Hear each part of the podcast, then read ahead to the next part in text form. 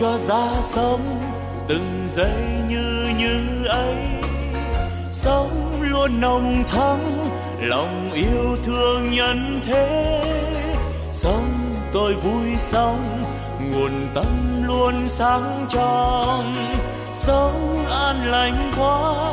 Lòng bao dung khắp nơi.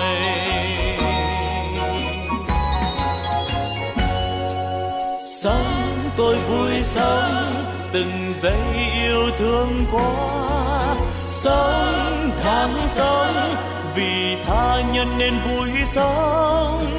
Phút như như ấy làm cho tâm tươi sáng.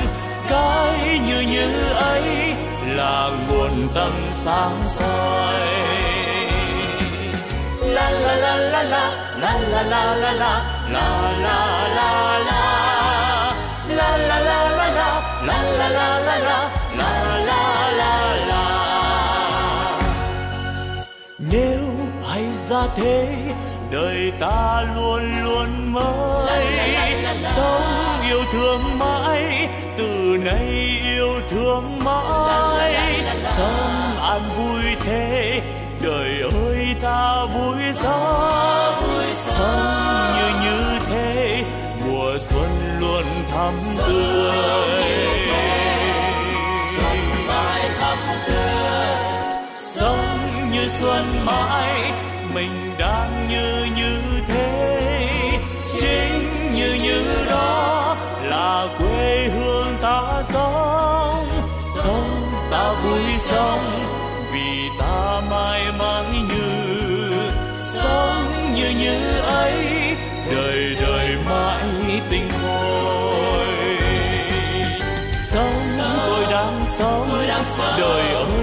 sao vui quá. Sống tôi đang sống vì đời quá tươi vui. Sống như đang sống, đời vui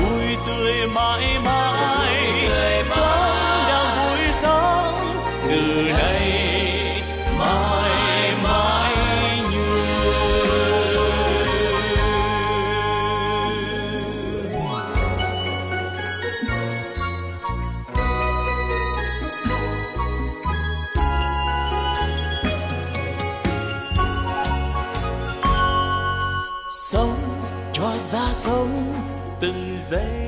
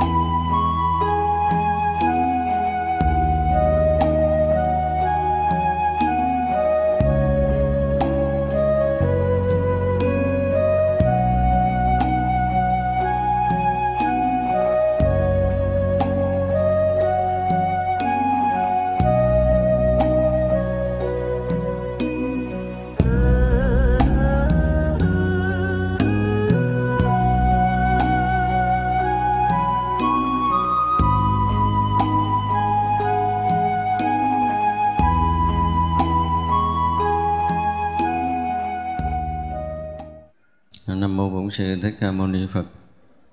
Kính thưa hội chúng.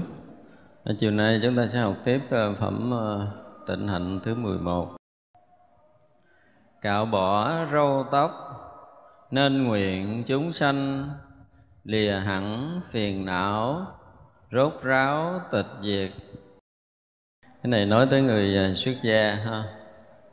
Khi mà chúng ta cạo bỏ râu tóc, một lần cái ngày xuất gia của chúng ta cũng như là tất cả các lần mà mình cạo bỏ cạo cạo tóc đó, thì à, chúng ta luôn đọc cái bài kệ này. Này nó cũng có trong à, tiền đi nhật dụng á. Mỗi lần mình cạo tóc mỗi lần mình cạo râu là chúng ta lìa cái phiền não cái chấp trước của mình. Tức là cạo bỏ cái phiền não cái chấp trước của mình vì vậy nên nguyện cho chúng sanh cũng lìa hẳn phiền não và đạt được cái sự thanh tịnh rốt ráo. Mỗi lần chúng ta bây giờ cạo râu thường thì mình thấy sao? Nó nó bớt đi cái xồm xàm nó đẹp ra. À, chúng ta gọi kiến coi tới coi lui chứ không bao giờ chúng ta nghĩ là mình đang cạo bỏ cái phiền não của mình. Cạo tóc cũng vậy. Thật ra khi mà các vị à, tu tập trong cái thời Đức Phật á thì à, trước cái phút chứng quả a la hán vẫn phải xuống tóc. Ở trong thời Đức Phật rất là nhiều người họ tu tập cái cái à, chứng những cái quả như là từ, từ tam quả đầu á tu đà hoàng tư đà hàm a na hàm á thì còn để nguyên râu tóc còn có thể chứng được. Nhưng mà trước cái phút chứng a la hán mà không cạo bỏ râu tóc nó có một cái chuyện rất lạ là trong lịch sử chưa nghe nói người nào chứng quả a la hán vì vậy là trước phút chứng thánh quả cuối cùng, đạt được cái chỗ rốt ráo tịch diệt, đều phải lìa bỏ râu tóc. Tại sao vậy? Là cái truyền thống của ba đời tất cả chư phật, thì khi mà một người xuất gia là phải sạch phiền não mà muốn sạch phiền não là phải thể hiện nơi thân tướng người đó, phải rũ bỏ râu tóc. Điều đó phải thể hiện trước, và sau đó mới chứng quả. Và điều này rất là kỳ lạ là chưa thấy trong lịch sử. Sau này thì ờ, ờ, qua đến ờ, tổ sư thiền các vị ngộ đạo, và trong lịch sử chúng ta thấy là ngài lục tổ huệ năng, sau khi ngộ đạo rồi thọ y bác đã làm tổ rồi. Trong giai đoạn sống ẩn thì không bàn. Nhưng mà trước khi mà thăng tòa thuyết pháp thì à, vẫn phải cạo bỏ râu tóc. Thọ giới phật mới được nói pháp màu của chư phật. Còn không là không được. Cho nên là ở trong phật giáo muốn uh, gọi là gì? Có một cái gì đó nó canh tân á. Thì bắt đầu mới cho ra bên ờ, phía bên nam á, thì cư sĩ duy ma cực. Có bản kinh duy ma cực. Bên nữ thì có ờ, thắng mang phu nhân. Có bản kinh thắng mang phu nhân nữa.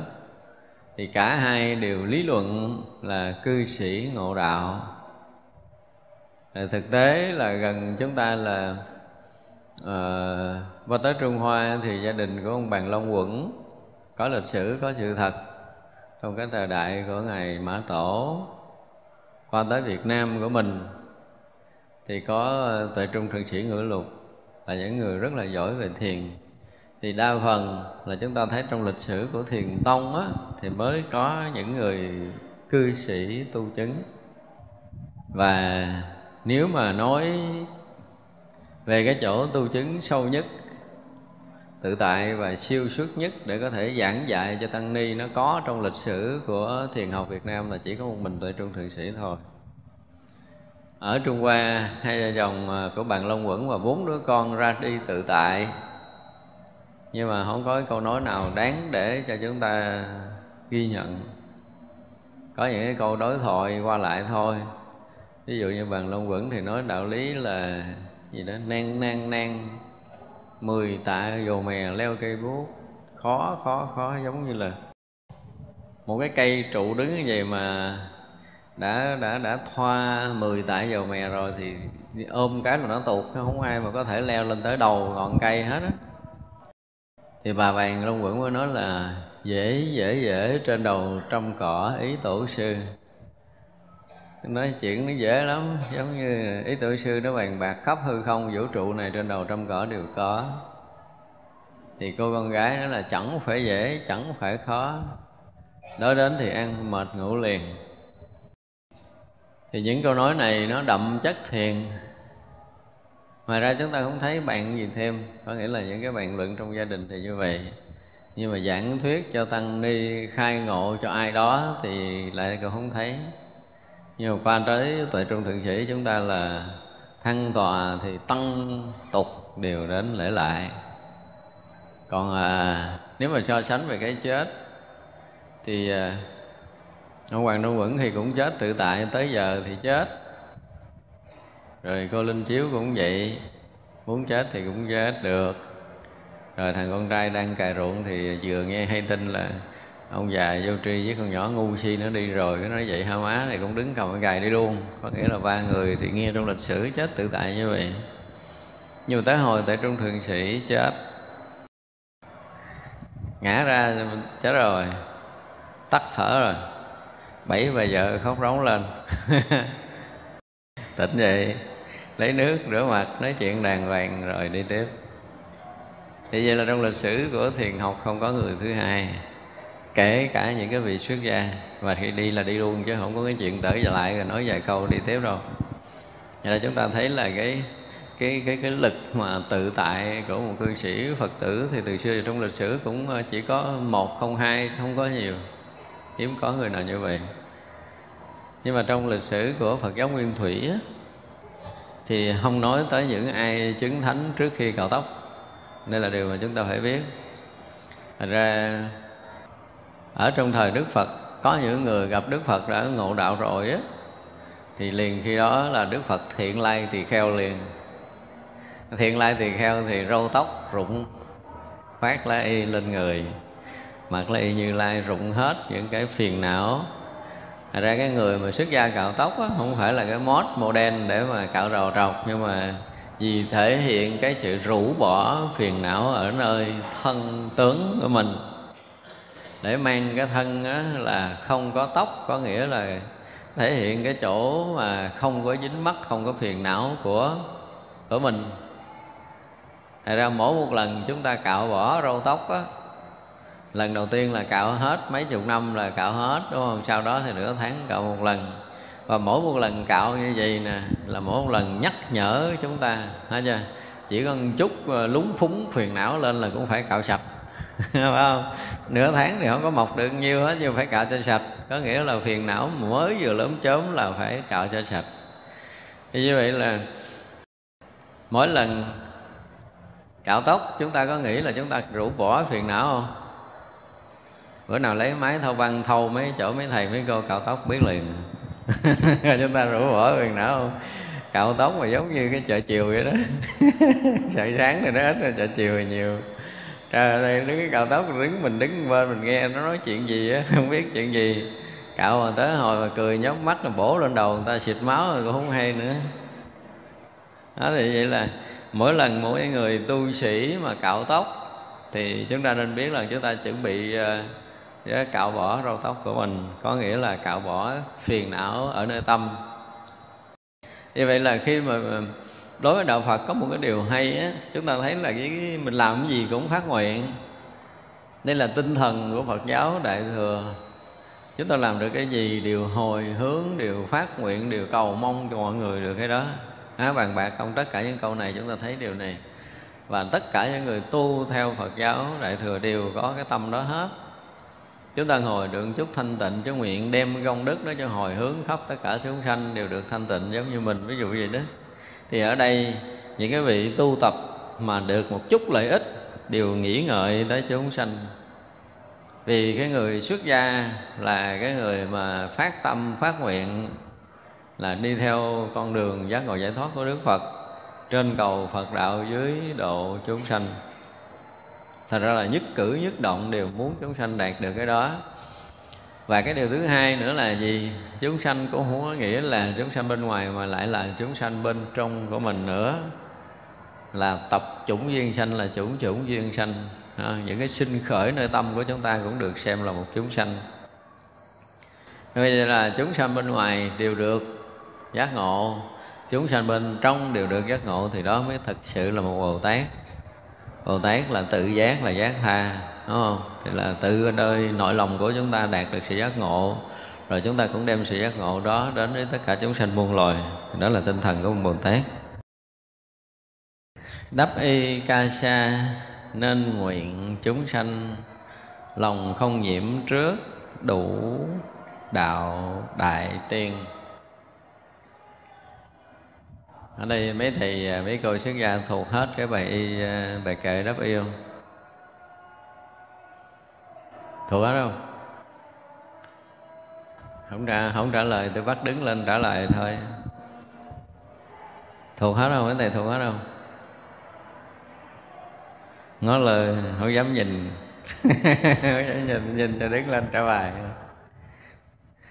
Thế là mỗi một lần á, là chúng ta đắp y tức là chúng ta đắp cái y giải thoát. Chúng ta khoác chiếc áo giải thoát lên người.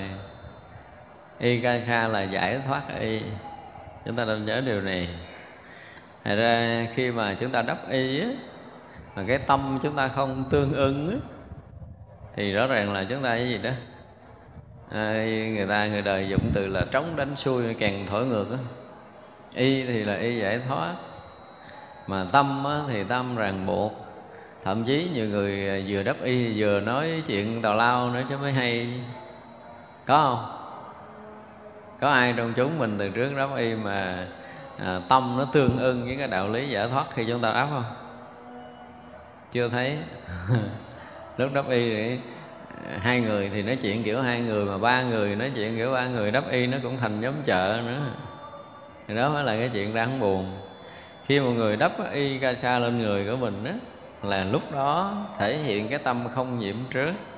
Đã mặc y như lai vào rồi thì cả thân khẩu ý đều thực sự thanh tịnh. Chứ không có chuyện đắp y rồi nói nữa. Thường nó đáng lý những đạo tràng á, những đạo tràng mà những người à, quản chúng mà nghiêm á, đắp y nên còn nói chuyện mời ra khỏi tăng chúng, không cho nhập vô tăng chúng để tụng kinh ngồi thiền hết đã gặp giờ rồi là phải sống như pháp.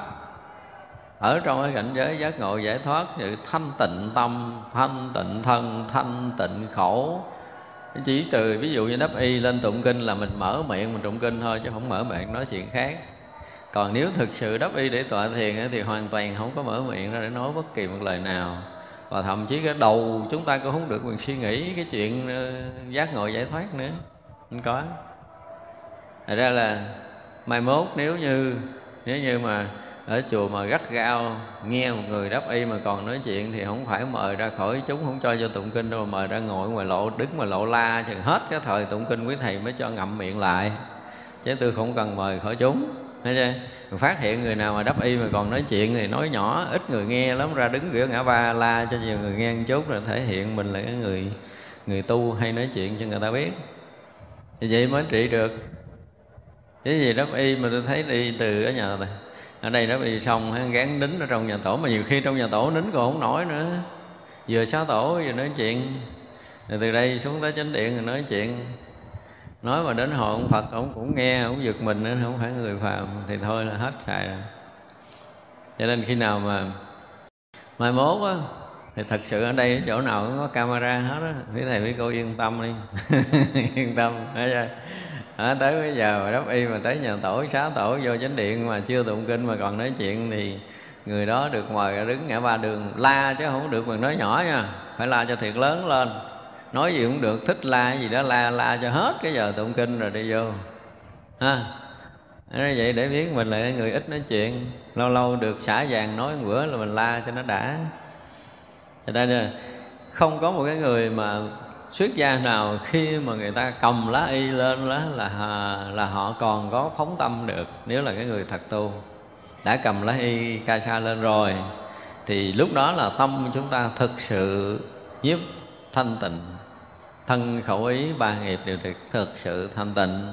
Và khi chúng ta giữ được sự thanh tịnh đó ở thân tâm thân khẩu ý của mình rồi ấy, thì lúc đó mình mới nguyện mình mới cầu cho là tất cả chúng sanh ở khắp pháp giới mười phương này đều không có nhiễm trước trần tục nữa. Thì phát y như lai, tức là chúng ta được phủ lên người của mình một cái giáp một cái áo bào giác ngộ giải thoát rồi.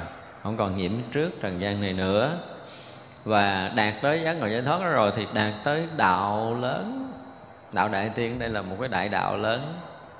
Vì mục đích đạt được đạo lý giác ngộ giải thoát tận cùng, chứng được quả vô thượng chánh đẳng chánh giác, nên khoát chiếc y như lai do vậy mà khi mỗi người xuất gia mặc áo người tu rồi thì à, tự động trong lòng của tất cả những người tu Phật những người Phật tử thì hết sức là thương quý. Đừng nghĩ là mình đẹp người ta quý mình đâu tại vì phát y như lai người ta quý cái áo giải thoát. Phật tử kính trọng cái chiếc áo giải thoát của tăng này, đó là sự thật á nếu tăng ni nào mà sống tương ưng với đạo lý giải thoát, thể hiện cái đức độ của mình, thì phật tử thương quý, thì đó là họ quý được hai cái. Đúng không? Chứ thôi, họ quý một cái. Họ quý là tại vì người này mang được cái hình bóng của tăng bảo, mang được cái hình bóng, cái giải thoát của như lai. Thì đó là cái bên ngoài. Cái thì phật tử họ cúi họ lễ cái người mà đắp chiếc y đó, tức là họ cúi lễ cái hình bóng giác ngộ giải thoát của chư la, như lai mười phương. Còn nếu mà người mà khoác y lên vai của mình mà đạt được cái sự thanh tịnh nữa, đạt được sự bất nhiễm nữa và đạt được đại đạo thì đó thực sự là sự quý kính ở trong nhân gian này. Mình trở thành tăng bảo. Như vậy nếu mình được hai thì tốt, còn không thường phát y mình à, à, tâm nó sao? Nó không có được mà thân nó cũng không được mà khẩu nó cũng không được thì mình là cái người gì? Mất nợ tính thí. Mất nợ sự kính trọng của người ta. Mình không có xứng đáng để người ta cúi đầu kính lễ. Thì cái đó là cái lỗi của mình. Không phải là lỗi mà cái phước của mình bị gì? Bị bị đổ vỡ chứ không phải bị hao mòn. Về cái sự kính lễ nó đáng sợ lắm thì thấy là, là, là mình xuất gia rồi người ta thấy mình đầu tròn áo vuông người ta lễ mình mình mừng. Không phải do phước mừng đâu. Mình tưởng tượng đó, giống như cái núi vậy ha. Người ta cúi lễ một cái là giống như một cái chài à, một cái búa tạ thiệt lớn đập lên cái núi phước của mình vậy đó. Mọi người đập nó không bể nhiều người đập nó rúng nứt nữa nhiều người nữa đập là tan nát. Thật ra thường mọi người tu họ rất là ngại, người ta biết người ta rất là ngại sợ kính lễ của phật tử. Phải dùng cái từ là ngại sợ, tại vì không đủ phước, không đủ đức. Có những người thực sự mà họ đang rất là khỏe mạnh. Bữa đó có một cái nhóm phật tử thứ lễ lại bệnh 8 tháng chưa hết. Cái này nói thiệt này có nhiều người bị vậy lắm á ở đó cứ nghĩ mình là người lớn gì ở đâu đó, người ta kính lễ mình mà trong cái đoàn kính lễ đó có một cái ông nào đó chứng quả tu đà hoàng thôi. Không cần nhiều. Chứng quả tu đà hoàng mà cuối lễ mình một cái hả thấy chiếc ghế mình nhúc nhích ngay tại chỗ. Rồi sau đó là bệnh 8 tháng sao chưa cắt đầu lên nổi. Lo để mà lại ngược lại nó sám hối mà xin tha đi chứ không thôi là nguy hiểm. Thành ra là một lần à, nhận sự kính lễ là một cái gì đó nó không đơn giản. Nếu mà không đầy đủ cái phước báo không đầy đủ cái tâm lực thì đừng bao giờ nhận lễ. Nhưng mà phật tử phải nói là này nói việc hơi bị nhạy cảm một chút. Phật tử lúc nào gặp cái này cũng muốn lễ. Mà lễ vậy đương nhiên á, là mỗi khi mình kính lễ một cái hình bóng của tăng bảo là phước nó sinh từ cái lúc mà chúng ta phát tâm kính lễ rồi. Bây giờ là lúc chúng ta thực sự dốc lòng kính lễ nữa thì cái phước báo chúng ta rất là lớn. Nếu mà đó là một cái vị thực sự thanh tịnh, và nếu đó là một vị thánh tăng thì không còn bàn, không còn bàn gì về cái việc kính lễ của chúng ta. Nhưng mà lỡ mà cái vị đó không phải là thánh tăng thì đương nhiên mình vẫn có phước, là cái phước mình đã xả bỏ được cái ngã chấp của mình. Mình dám cúi đầu để lễ mỗi người khác có nghĩa là mình chấp nhận mình xả bỏ cái ngã chấp riêng của mình rồi chứ còn những người ngã mạng đi ngang hả, nói đứng nói chuyện như là chống lạnh nói chứ không thèm là xả hai tay xuống nữa, hoặc là chấp tay xe đít để đi chứ không bao giờ kính lễ ngay cả những cái tượng thánh. Thành ra khi mà một người Phật tử phát tâm kính lễ, một cái hình thức nào đó của Tam Bảo, có nghĩa là phút giây đó chúng ta dám đốn cái ngọn cờ ngã mạng của mình để mình có thể xả bỏ cái ngã mạng riêng tư mà chúng ta kính lễ và thể hiện cái lòng tôn kính đối với tâm bảo của mình.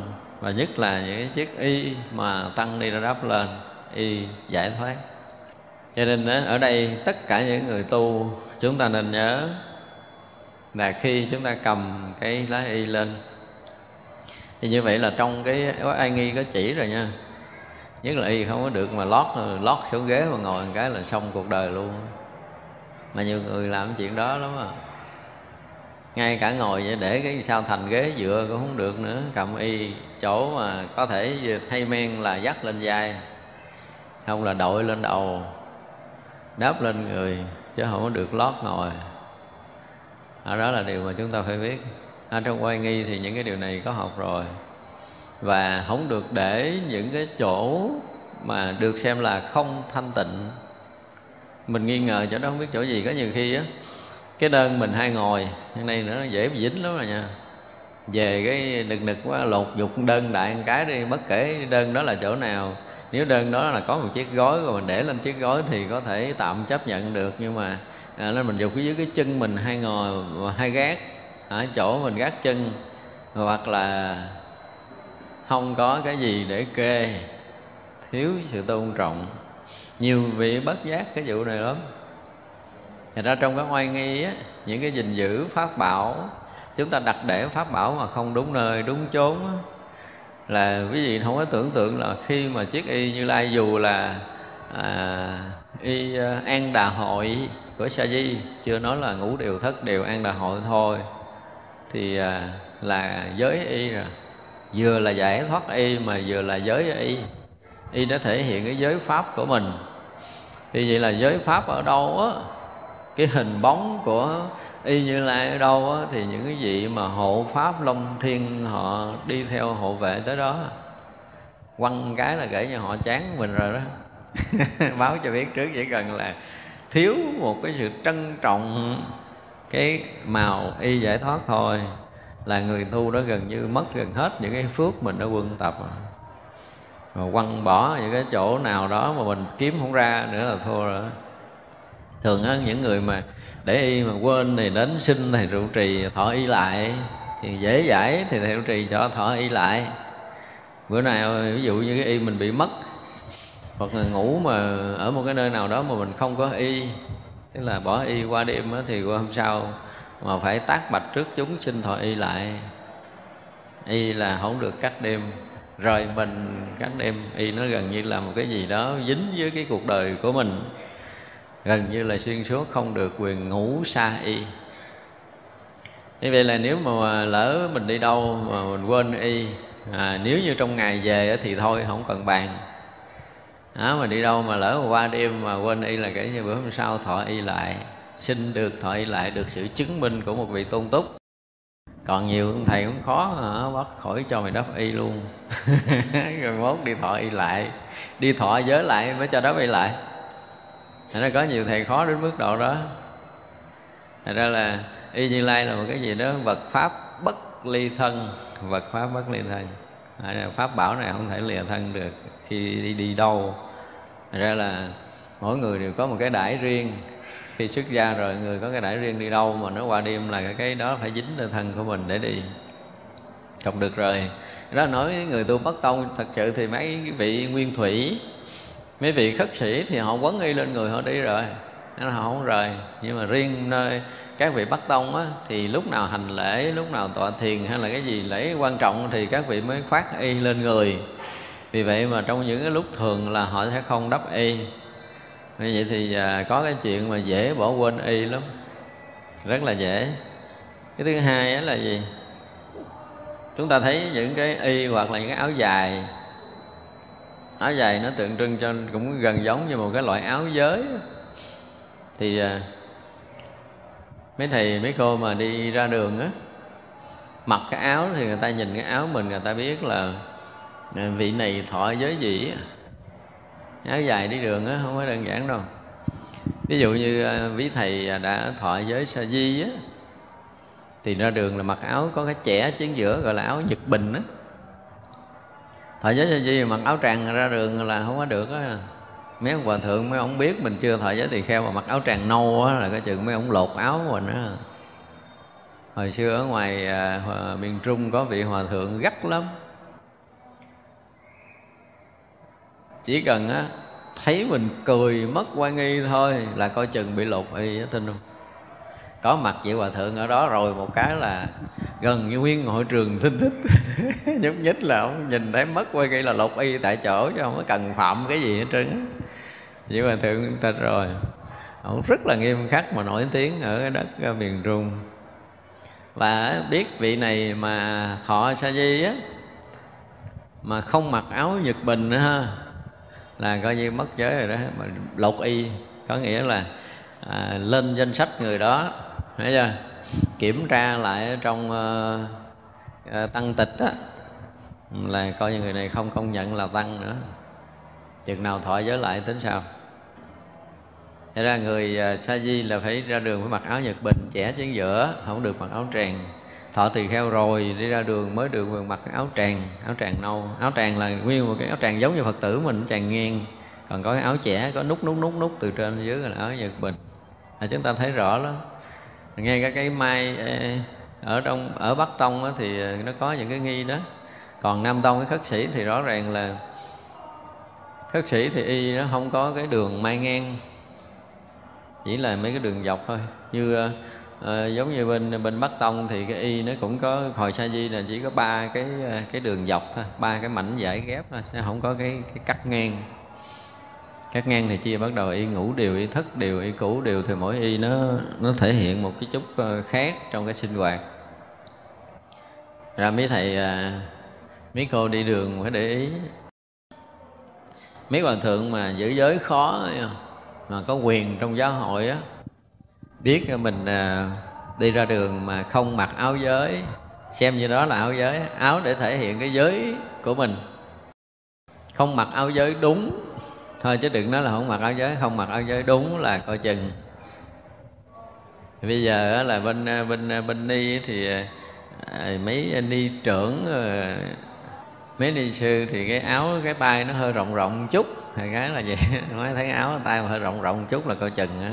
Mấy cốm á, mấy cốm ni á, còn mấy mấy sư ni á bình thường là cái tay nó nhỏ nhỏ, vừa vừa thôi chứ không có rộng. Đi ngoài đường ta nhìn cái tay áo tại vì á, khi mà thọ thì kheo hết rồi á, thì vẫn là à, hai giữ giới với nhau thì được quyền mặc áo tràng đó đi ngoài đường. Nhưng mà cái tay áo nó có khác. Thì ngay cả bên à, bát tông của mình thì bát tông nó phức tạp. Bên kia nguyên thủy người ta quấn yên cái là xong chuyện à. Bên khắc thủy cũng vậy nhưng mà bát tông phức tạp. Hay là nhiều khi nó cũng lẫn lộn. Cái lễ gì phải đắp y gì là chúng ta học chưa có kỹ nữa. Thật ra có khi là lễ rất là thông thường, rồi chúng ta đắp y cũ, chúng ta đắp y nhiều điều. Những lễ quan trọng lại đắp y ngủ, ví dụ như y ngủ là tạp tác y, tức là đắp y nó để lao tác. Mà đa phần thì sau này các vị thọ tỳ kheo ít ít đắp y ngủ, đắp y thất, y cũ là thường. Thật ra khi mà tất cả những người xuất gia mà chậm tới lá y hay nói khác hơn là kể từ khi thọ giới là chúng ta được thọ thọ giới xong là cái cái thọ có một cái lễ thọ y. Cái ngày thọ giới xong à, là thọ y. Và thọ y á, thì chúng ta thấy rằng chúng ta thọ nhận cái cái tướng giới thọ nhận cái tướng giới đó rồi. Như vậy là chúng ta gìn giữ cái y đó đó. Giữ kỹ lắm rồi nha. Như giặt đồ á này bài ra nó hơi ờ, phức tạp nhưng mà phải bài ra thôi chứ không bài không được. Cái đồ của mình á, cái đồ ngắn không được mà giặt chung với y đâu á. Cái ờ, cái những cái thao bồn mà giặt y là riêng. Không có cái chuyện là bữa hôm qua giặt đồ, bữa nay giặt y cũng không được nữa. Y đó là để dành đặc biệt cái số thao đó để giặt y, chứ không được lộn xộn. Y là có một cái đồ giặt riêng rồi à, cái chỗ phơi cũng riêng nữa. Phơi cũng không có trà trộn trong những cái đồ đạc khác nữa. Tại vì cái không không gian của chúng ta nó không có đủ chỗ chứ còn đủ chỗ là chúng ta dành khu để phơi y. Là dành riêng đó là phơi y thôi không bị bén sáng không có đồ rào tầm bậy tầm bạ trong đó. À, chỉ có được móc cái áo tràng được. Hả? Nói với y thì nó có nhiều chuyện để chúng ta phải nói lắm chúng ta nghe trong cái um, cái chuyện mà thời đức phật á, lúc đó ngài a nan giặt cái y của đức phật mà không có làm cách nào lấy y chìm hết á. Đó cũng là cái cách dạy của đức phật, sử dụng thần thông để dạy đệ tử thôi. Mới mời ngày một kiền liên lại, ngày một kiền liên giận thần thông một cái, đè y nhưng mà cũng không chìm cỡ ngày một quyền liên mà đưa cái tay cái nguyên cái núi nó sập vậy đó. Vậy mà nhận lá y đức phật không chìm rồi mời hai vị tỳ kheo khác bốn ông cầm bốn lá y đè cũng không xuống. A nan sợ quá mới vô đảnh lễ thưa đức phật. Con muốn giặt y của ngài nhưng mà không có làm cái cách nào y nó chìm xuống nước xin ngài chỉ dạy. Thì đức phật nói à, ông đem bốn cái hạt cơm để bốn góc tự động nó chìm hạt cơm đàn na tính thí nó nặng đến cái mức độ đó. Y như là núi đá vậy mà mà mình ngày ăn mấy hạt ăn nhiều hạt lắm thì phải coi chừng ăn bao nhiêu cái núi đá vô. Đó, đó cái sức của ngài mà một kiền liên là xôn cái mà cái núi cũng sập mà đè lấy y là không lún xuống nước luôn. Vậy mà bỏ bốn hạt cơm chìm. Ấy là y đó là phước điền y thấy chưa? Mà phước điền đó nếu mà chúng ta tu tập á, thì trở thành giải thoát nhẹ nhàng thấy chưa? Nhưng mà cái phước chúng ta không có đủ mà mình vẫn thọ nhận cái cái thực phẩm thọ nhận cái lòng tôn quý của đàn na tính thí. Thọ nhận thực phẩm không nó không có tới đâu. Bốn hạt gạo thì đương nhiên là nó cũng rất giả gian tuân ở thiên hạ nhưng mà nó nó thua cái lòng tôn kính. Đúng không? Với tất cả cả cái lòng thành kính đối với tam bảo họ dân cúng bát cơm mặc dù giá trị cái cái bát cơm đó mình thừa tiền để mình mua. Nhưng mà họ kèm theo cái lòng tôn kính là không có tiền nào mua nổi hết trơn á. Ra là nó nặng như núi thật sự. Ra là à, khi mà phát cái y như lai lên người là chúng ta đã phát cái phước điền y lên rồi đúng không? Như vậy là chúng sanh luôn luôn muốn gieo trồng cái phước lành, căn lành của mình trên cái tướng của cái người đã đắp chiếc y như lại. Thì chúng ta liệu mà thọ nhận, nếu không là bị bị chìm á, một hạt cơm đủ làm chìm cả cái núi chu di lần lúc chánh xuất gia nên nguyện chúng sanh đồng phật xuất gia cứu hộ tất cả. Cái ngày mà mình xuất gia thì à, lúc đó ờ, chúng ta hình như là chưa, không có một cái buổi à, thuyết giảng nào cho nó hết ý về cái lễ xuất gia của mình. Nhưng mà chúng ta nên thấy rằng khi mỗi người xuất gia, chính thức được xuất gia thì người đó là có cái nguyện là gì? Phải đạt được đạo màu để mà cứu độ tất cả chúng sanh, đúng không? Thì vậy là khi mà chúng ta chính thức được xuất gia là chúng ta ra khỏi cái nhà thế tục chúng ta ra khỏi cái nhà phiền não, chúng ta ra khỏi nhà tam giới thì người đó là người tránh xuất gia. Ở đây nói có cái phân biệt rõ ràng. Thì cái người mà xuống tóc xuất gia thì chưa phải tránh xuất gia đâu. Này nói lại, chứ không phải là lấy cái lễ xuất gia thì đương nhiên là chúng ta mới có làm cái lễ xuất gì? Xuất thế tục gia, tức là cạo bỏ râu tóc rồi rồi khi nào mà chúng ta xuất được phiền não ra, chúng ta xuất được tam giới ra thì lúc đó mới được gọi là lúc chánh xuất gia theo cái nghĩa của ngài văn thù. Tại vì khi mà chánh thức xuất gia rồi là chúng ta đã vượt thoát tam giới rồi thì mới đồng phật xuất gia. Đúng không? Chứ đồng đồng đệ tử phật thì chúng ta chỉ là cái người cạo tóc nhưng mà nguyện là đồng phật xuất gia là phải ra khỏi nhà tam giới mới được gọi là đồng phật xuất gia cho nên ở đây dùng cái từ là lúc chánh xuất gia nên nguyện chúng sanh đồng phật xuất gia và cứu hộ tất cả. Không có đồng phật xuất gia thì không thể gọi là chánh xuất gia. Nếu mà nói ngược lại vậy đó, thấy chưa? Mà đã đồng Phật xuất gia là cái người phải ra khỏi cái nhà của tam giới, ra khỏi cái nhà của phiền não rồi mới được gọi là đồng Phật xuất gia. Thì lúc đó mới có cái khả năng cứu hộ tất cả chúng sanh muôn loài. Thật ra những người mà xuất gia mang hình tướng xuất gia này thì sao? Đồng cái gì? Đồng với đệ tử Phật xuất gia. Đó, chúng ta phải phân biệt rõ ràng chứ mình chưa được gọi là chánh xuất gia theo cái nghĩa này nha. Đó, văn từ ở kinh điển đại thừa nó kỳ cục lắm. Chúng ta phải thấy nó khác dù là một chữ chút xíu là nó ra chuyện khác nghìn trùng à. Thật ra là cái gì có thể nói lệch lạc được mà đụng tới kinh điển đại thừa là không có lệch một mãi tơ được. Thật ra chúng ta phải hiểu cái chữ ở đây là lúc chánh xuất gia. Có nghĩa là chúng ta phải đạt được ba cái nghĩa của xuất gia là xuất thế tục gia xuất phiền não gia và xuất tam giới gia. Thì lúc đó mới được gọi là xuất gia chánh thức gọi là lúc chánh xuất gia. Nên nguyện chúng sanh đồng Phật xuất gia. Ha, chúng ta ra khỏi hết ba nhà thì sẽ đồng Phật xuất gia và và cứu hộ tất cả chúng sanh muôn loài. Tự quy y Phật nên nguyện chúng sanh nói thành Phật chủng phát tâm vô ngại. Quy y có nghĩa là kính lễ có nghĩa là quay về. Không có nghĩa là nương tựa đâu quay về là sống được. Đối với cái Phật Phật có nghĩa là gì? Phật có nghĩa là giác. Thế thì gì, gì là mình tránh chúng ta quay về cái chỗ giác ngộ. Chúng ta kính lễ cái chỗ giác ngộ Chứ không phải tự quy y à, Phật đương nguyện chúng sanh về thể giải đại đạo nó cái kiểu tự quy y đó. Tự quy y có nghĩa là chúng ta quy y có nghĩa là quay về. Quy có nghĩa là quay về y có nghĩa là nương tựa. Nương tựa gì? Nương tựa phật. Cái nghĩa thông thường nó là như vậy nhưng mà thực sự ở đây khi tự quy y phật có nghĩa là quay trở về sống với cái giác ngộ trở về cái bổn thể giác ngộ cái thể tánh giác ngộ của chính mình. Và sống ở trong cái thể tánh giác ngộ đó thì được gọi là tự quy y phật. Tự mình trở về với cội nguồn giác ngộ của chính mình thì lúc đó được gọi là tự quy y phật.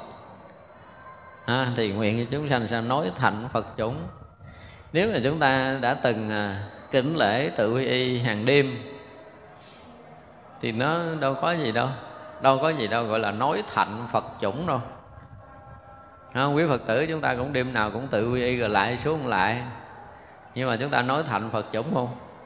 Buông ra mình cũng phiền não thấy mồ luôn. Đâu có nói thành phật chủng nổi. Một người mà nói thành phật chủng là một người phải sống trong cái mảnh đất phật mảnh đất giác kìa mới nói thành phật chủng. Cho nên khi mà tự y có nghĩa là tự bản thân của chúng ta trở về hòa nhập trong cái bản giác thanh tịnh sáng suốt nhiệm màu đó đó thì chúng ta mới gọi là nói thành phật chủng được vì vậy mà khi chúng ta đứng trước ờ, đại hùng bổ điện để chúng ta đọc cái câu tự quy y phật gì, gì đó mà chúng ta chưa trở lại với cái cội nguồn giác ngộ thực sự thì chúng ta không có thể nào nói thành phật chủng nổi. Và mình cũng không biết nghĩa nói thành phật chủng là cái gì nữa. Không? Chúng ta phải nuôi nấng chúng ta phải sống được để cái hạt giống của phật luôn luôn nó được mọc mầm nảy nở khắp nơi nơi. Phải nói thành phật chủng như vậy. Và phát tâm vô thượng chánh đẳng, chánh giác. Hòa nhập trong cái bể tánh thanh tịnh đó thì cái tâm vô thượng chánh đẳng, chánh giác chúng ta sẽ hiểu nó tới đâu, về đâu. Còn bây giờ có phát tâm, phát nguyện là ờ, con nguyện đời này và mãi mãi những kiếp về sau được tu hành để đúng chánh pháp, đức phật để để thành tựu đạo quả vô thượng chánh đẳng, chánh giác? Chỉ phát nguyện thôi chứ ngoài cái đó ra chúng ta không có hiểu, ngoài cái câu đó ra chúng ta còn không có hiểu cái nghĩa vô thượng chánh đẳng, chánh giác là cái gì?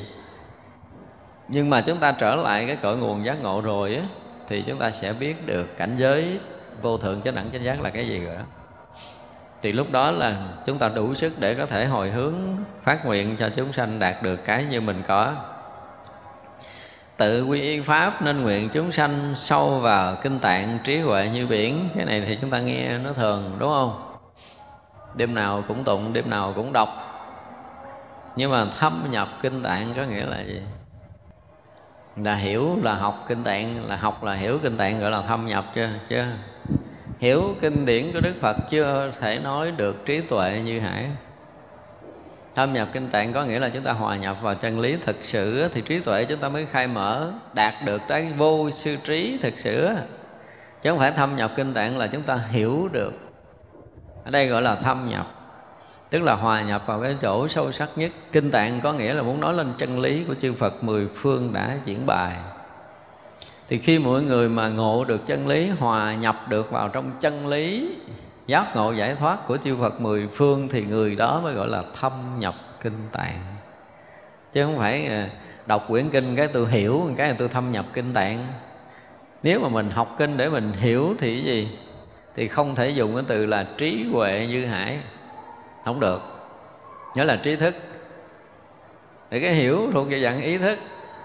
Khi nào chết hết ý thức để hòa nhập vào chân lý thì lúc đó mới được gọi là nhập trong cái chân lý, nhập trong kinh tạng của chư Phật. Nhập trong pháp tạng của chư Phật mười phương thì lúc đó mới được gọi là trí huệ như hải. Thật ra chúng ta phải hiểu là cái tự quy pháp có nghĩa là chúng ta phát tâm, phát nguyện tự mình, phát tâm, phát nguyện trước. Tự mình làm cho mình hòa nhập vào chân lý, giác ngộ, giải thoát của Đức Phật vượt ra khỏi cái ý thức phân biệt so sánh để hiểu biết bình thường. Chết hết tất cả ý thức đó để chúng ta hòa nhập vào chân lý, hòa nhập vào pháp giới tánh. Thì lúc đó là chúng ta đã có trí huệ như hải, cho nên là tự quy pháp hiển nguyện cho chúng sanh. Phải nhập vào chân lý, hòa nhập vào chân lý, giác ngộ giải thoát để có trí huệ rộng lớn như biển. Tự quy tăng nên nguyện chúng sanh thống lý đại chúng tất cả vô ngại. Thống lý đại chúng có nghĩa là gì? Đừng nghĩ là người đó thống nhiếp được cái đại chúng của mình. Vị lãnh đạo gọi là thống lý, thống nhiếp ba quân không phải thống lý, thấu hiểu được. Thống lý có nghĩa là thấu hiểu được tất cả những cái không phải là trong phật pháp, mà là gần như khắp tất cả những cái điều có ra trong tam giới này cái gì? Người này cũng thấu hiểu, thống lý mà. Cái lý lẽ, lý luận, cái chiều sâu đều được thấy biết một cách rõ ràng, tường tận, không còn bất kỳ một cái gì ngăn ngại trong cái thấy hiểu của người đó nữa. Thì gọi là thống lý đại chúng. Tất cả đều vô ngại. Như vậy là cái chuyện của cái các vị bồ tát hiểu biết tới đâu, lý luận tới đâu thanh tịnh tới chỗ nào thì người này cũng sẽ thanh tịnh, sẽ hiểu biết, sẽ đạt được tới chừng đó. Cái chuyện của thế gian, tất cả chúng sanh muôn loài có được cái gì, hiểu biết cái gì, như thế nào, và thậm chí là tất cả các cõi khác, cái cách học, cách hiểu, cách hòa nhập vào chân lý như thế nào đó thì vị này cũng hiểu biết không ngăn ngại thì cái này nó gần giống như cái dạng mà dụng của trí. Cái pháp giống như là căn bản trí vậy đó. Thì cái này là dụng của trí thì đương nhiên là tăng là thanh tịnh mà khi đã thanh tịnh rồi thì gần như không có cái gì mà không biết thì đó mới là thật sự thanh tịnh. Chứ không phải thanh tịnh mà không biết gì. À, thì như vậy là khi mà quy y tăng là tất cả những cái lý luận tất cả những cái hiểu biết tất cả những cái kiến thức của tất cả chúng sanh muôn loài đều phải thống lý đều phải rõ đều phải thông không có cái gì ngăn trệ trong cái thấy nhìn, trong cái quán sát của của vị tăng. Thì nó gần giống như quy pháp để có trí tuệ như thế này là cái diệu dụng hơn nữa, diệu dụng hơn nữa. Để ứng dụng đó đi vào cuộc sống hoàn toàn không có bất kỳ một cái gì bị trở ngại trong cái thấy, cái hiểu, trong cái tầm nhìn của một cái người tu tập. Và tăng có nghĩa là thanh tịnh. Không thanh tịnh thì không phải là tăng. Đây là điều mà chúng ta phải biết. Thật ra những người xuất gia được gọi là tăng. Thấy chưa? Mà tăng thì theo cái nghĩa của tăng là phải bốn vị tỳ kheo nó thành một chúng tăng, cái đó gọi là chúng tăng. Như bây giờ chúng ta nói chữ tắc, cái tăng có nghĩa là người xuất gia. Vì vậy là chúng tăng thì nó có gì đó hòa hợp và và thanh tịnh. Bây giờ là nếu mà một mình mình mình không có ai hòa hợp thì mình cũng phải có một cái duy nhất là cái thanh tịnh thanh tịnh tăng lúc thọ học giới nên nguyện chúng sanh khéo học nơi giới chẳng làm điều ác. Này là khi chúng ta bắt đầu à, xuất gia rồi ha, chúng ta bắt đầu học. Khi mà chúng ta học giới pháp là gì? Ở đây chúng ta đã nghe đã nghe giảng về giới nhiều rồi đúng không? Ngoài cái sa di luật sa di rồi à, lục độ ba la mật gì chúng ta nói nhiều rồi thì khi một người học giới, có nghĩa là học cái gì? Học đạo giải thoát. Chứ không phải học giới là học cái cách để mà gìn giữ mình đừng có đừng có hiểu cái kiểu đó. Là nhận được cái giới này à, là là cái cách này à, là mình không được làm cái này, rồi mình không được làm cái kia, mình không được làm cái nọ. Cho nên giới là hàng rào ngăn cấm để chúng ta không có sai phạm. Định nghĩa kiểu đó chết người như chơi. Mà nhiều người định nghĩa kiểu đó lắm à. Không phải học giới có nghĩa là gì? Có nghĩa là chúng ta thọ học cái đạo giác ngộ. Thì chính đức phật là một bậc đại giác ngộ. Thì đức phật thấy rằng phải làm như thế nào để cho tâm của đệ tử mình thanh tịnh. Thì đức phật nói là nên làm cái này và cái này không nên làm. Nếu như mình cãi lời đức phật đức phật kêu mình đừng làm mà mình làm thì mình sẽ bị cái gì? Bị phạm giới phạm giới là bị tội với phật, đúng không? Bị bị đọa địa ngục, đúng không? Không cần không cần tới chuyện đó. Và rõ ràng đạo phật cũng không phải nói chuyện đó đâu. Ai đem chuyện đó ra là dọa người ta chơi thôi. Chứ chuyện đầu tiên của anh phạm giới là gì? Là gì? Là bất an, là ô nhiễm, đúng không? Phạm giới là bị ô nhiễm, là bị bất an, là bị dướng mắt là bị phiền não, là bị một đống sao nùi những cái lộn xộn ở bên sau đó để người đó không còn yên tâm, an ổn, tu hành nữa. Đức phật thấy rất rõ điều này, chứ không phải là cái điều đức phật đặt ra, đứa nào phạm đứa đó xuống địa ngục a tỳ không có cần nói cái chuyện đó đâu. Và không cần cái chuyện mà phải đem nó xuống địa ngục chi mở kiểu địa ngục ngay tại chỗ cuộc sống của nó rồi, khi nó phạm giới. Phạm giới là mở cửa địa ngục rồi.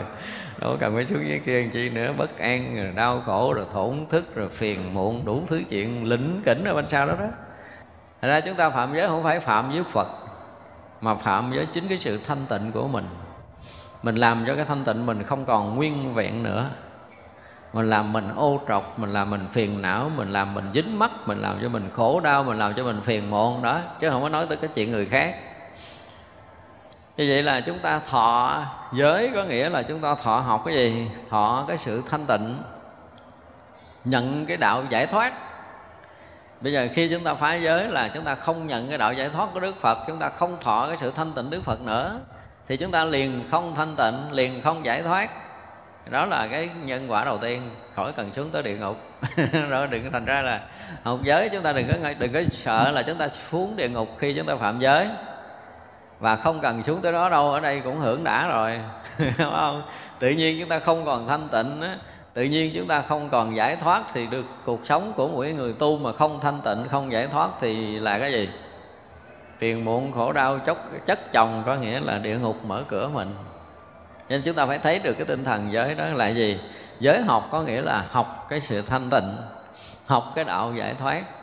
Cho nên một người mà thọ một giới, tức là được mở cái cửa giải thoát và mở cửa thanh tịnh cho mình học hai giới là mở được hai cửa, học nhiều giới là mở được nhiều cửa.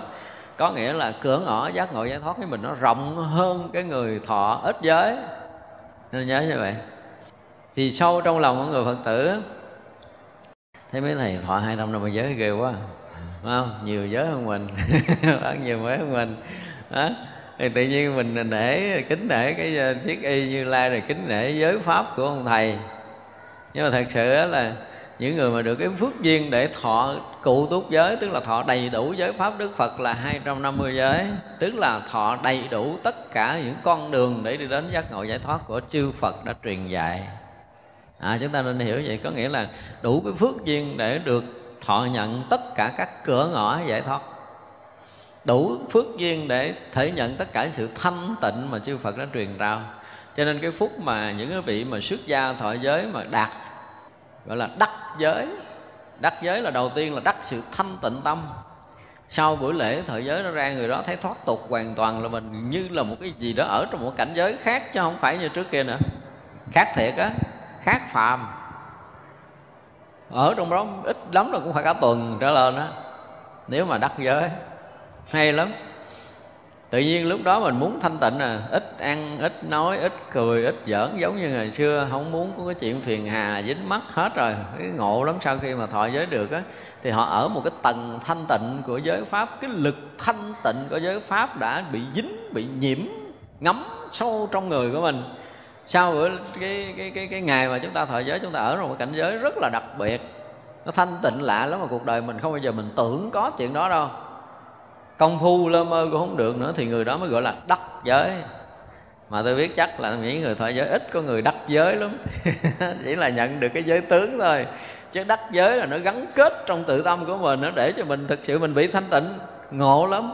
Thanh tịnh một cách kỳ cục. Không thể diễn tả được cái này nó không phải là cái định. Thì mình mới hiểu được là giới định huệ là cái gì. Nhưng mà đạt, đạt tới cảnh giới thanh tịnh rồi thì tới cái định nó không phải xa còn không, là chỉ được giới tướng thôi. Mà được giới tướng thì không được cái gì. Và rõ ràng sau khi mà nó thầy đọ đầy đủ giới pháp, mình nhận được cái lực thanh tịnh của giới á, thì mới gọi là đắc giới. Cái này là trước khi thọ giới rồi, mình có nói với thầy sơ sơ rồi. Như vậy là chúng ta đắc được giới Đức Phật, có nghĩa là đạt được sự thanh tịnh tuyệt đối nơi tự tâm của mình trong suốt những ngày chúng ta ở trong giới đàn. Kinh khủng lắm, không có đơn giản đâu là chấn động á, chứ không có chuyện đơn giản. Con người thế giới là phát rồi cái thánh y rồi mà. Cả một cái đại giới đèn á, nếu mà thực sự trong đó có chỉ cần năm giới tử đắc giới thôi, coi chừng đại địa đó bị chấn động á. Nếu mà quý vị mà truyền giới lại và là những cái hòa thượng mà thực sự thanh tịnh nữa là kinh khủng lắm. Cho nên cái đàn giới là cái gì nó quan trọng nhất trong tất cả các lễ của Phật giáo. Quan trọng lắm quan trọng bậc nhất. Không có cái lễ nào trong đạo Phật mà hơn cái lễ cái đại giới đàn cả. Chúng ta nên biết điều này. Ra khi mà mọi người à, thọ học giới pháp á, mà họ cảm nhận được cái lực thanh tịnh và cái cái cái cái giải thoát nó lộ ra nơi thân tướng á, ngộ lắm. Sau khi nó đi tỳ kheo rồi mình thấy là trần gian thì gần như hết rồi. Chỉ có cái đạo giác ngộ giải thoát thênh thang rộng mở với mình nó một cách kỳ cục lắm cái kiểu gì mình cũng thấy giác ngộ giải thoát kiểu gì mình cũng thấy nhẹ nhàng kiểu gì mình cũng thấy thanh tịnh trong suốt ít lắm là một tuần. Nghĩa là phê phê trong cái cảnh giới đó cả tuần. Sau đó mới trở lại bình thường. Trở lại bình thường thì tâm của chúng ta cũng không còn thích những cái chuyện cũ không còn thích vui nhộn không còn thích vui đùa không còn thích nói nói uh, chuyện dư thừa nữa. Không nói chuyện mà thanh tịnh giải thoát là không muốn nghe nữa. Thì đó là một người đã đắc giới để thấy rằng trong cảnh giới của giới pháp nó có, chứ không phải là không có, nhưng mà mình làm không có được. Bây giờ kiếm đàn giới mà để có những cái lực sư, những hòa thượng là sinh lực. Hòa thượng được định nghĩa là lực sinh. Thì các vị hòa thượng truyền giới là truyền cái cái gì? Truyền cái thanh tịnh và giải thoát cho giới trường đó, cho giới tử đó.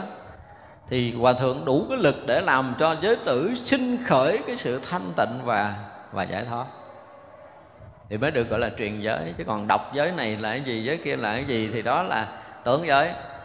Còn sinh cái lực thanh tịnh và giải thoát phải là những người thực sự ở trong cái cảnh giới thanh tịnh giải thoát để truyền giới pháp cho người ta. Ra trong lúc truyền giới á, nó quan trọng lắm. Từ cái giới mà ngũ giới thôi. Chưa nói tới những cái giới lớn ví dụ như mình nhìn cái buổi lễ quy y ha, mình nhìn mình coi một số phim ảnh với thầy làm lễ quy y thì mình nhìn vô mình thấy là vị này có lực hay không à. Tại vì á lễ quy y là để giống như khai mở cái cửa ngõ đạo lý cho cái người mới vào chùa. Mà cái lực của mình không đủ sự thanh tịnh thì cái người quy y đó hồi thời gian họ cũng đi đâu về đâu chứ họ không bao giờ đi thẳng con đường giác ngộ của Đức Phật. Với lễ khai tâm nó quan trọng lắm thì ra là cái người đó có đủ thanh tịnh hay không? Đủ thanh tịnh thực sự á, thì cái buổi lễ truyền giới nó mới truyền được cái lực thanh tịnh tới người ta và truyền được cái đạo giác ngộ giải thoát tới cho người ta, gọi là truyền giới. Thì giới tướng bên ngoài và cái giới thanh tịnh giới giới có nghĩa là thanh tịnh. Và thanh tịnh rồi thì không có bị dính chỗ này, không bị nhiễm chỗ kia, gọi là giới chứ không phải giới là không phạm cái này, không phạm cái kia. Nên nhớ vậy, giới có nghĩa là thanh tịnh. Thật ra trong tâm mà hoàn toàn thanh tịnh rồi thì không cần biết tới giới tướng là gì.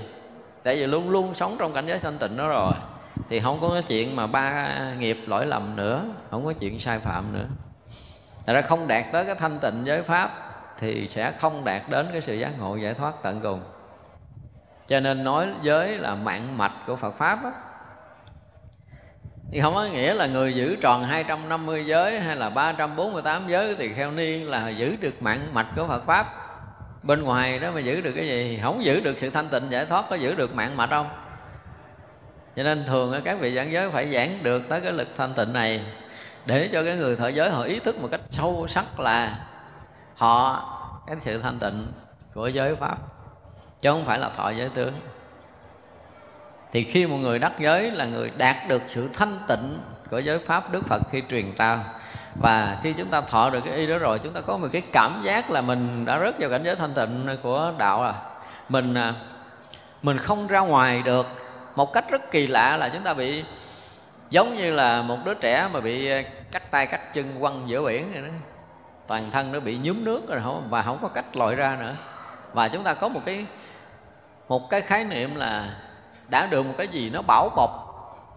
Đã được hằng hà sa số những cái lớp áo giáp mà không có cái gì có thể xuyên thủng để bắn phá tới mình được nữa. Mình được một sự bảo hộ kỳ lạ của giới pháp và đó là một cái sự thật. Nếu một người mà đạt đắc giới á, chúng ta nó có một cái sự bảo hộ kinh khủng của cái các vị thần hộ giới. Một giới có tới 25 vị thần hộ giới đó là những giới thường những giới quan trọng có hàng hà sa số vị thần hộ giới thành ra là xung quanh chúng ta là toàn là những cái vị thần mà gìn giữ bảo hộ cho chúng ta. Cho nên là đạt được cái sự thanh tịnh đó rồi chúng ta thấy nó kinh khủng lắm. Vì vậy mà những người học giới chúng ta phải biết điều này. Ha, biết điều này để chi? Để chúng ta rất là yên ổn mà chúng ta sống trong giới pháp thanh tịnh. Chúng ta thấy giới là thanh tịnh thì không phải là tôi sợ phạm giới đâu có cần phải sợ phạm giới. Mà chúng ta sợ mất cái sự thanh tịnh của chính mình. Đúng không? Cái này mới là cái gốc. Mất cái đạo lý giác ngộ giải thoát của chính mình, cái này mới là cái gốc. Chứ còn mình phạm giới để có tội với ai, đó là cái bên ngoài. Và đừng bao giờ nghĩ cái chuyện phạm giới có tội. Không có nghĩa là chúng ta phá giới, mà cái gốc là gìn giữ sự thanh tịnh và giải thoát của chính mình mới là cái chính của giới và nếu không thanh tịnh thì không được giác ngộ. Kỳ vậy đó. Thanh tịnh có nghĩa là định, giác ngộ có nghĩa là huệ. Thì vậy là đạt được cái thanh tịnh cho tới đạt được cái chánh định. Đạt được cái giải thoát, tức là đạt được cái trí tuệ giác ngộ. Thì đó mới đúng là tinh thần của giới pháp, của đức phật. Thì một người thọ giới pháp phải đạt được hai cái này. Nếu mà không đạt được hai cái này thì không phải là thọ giới đúng nghĩa. Thọ giới đúng nghĩa không đúng. Thọ giới tướng hay được. Hả chưa thì vì, vì mấy vị mà mới thọ giới về coi coi mình có được miếng nào trong này không? Không được là coi như không đắc giới. Không đắc giới có giới đàn khác tôi cho đi thọ nữa. Thọ chừng nào đắc giới thì về.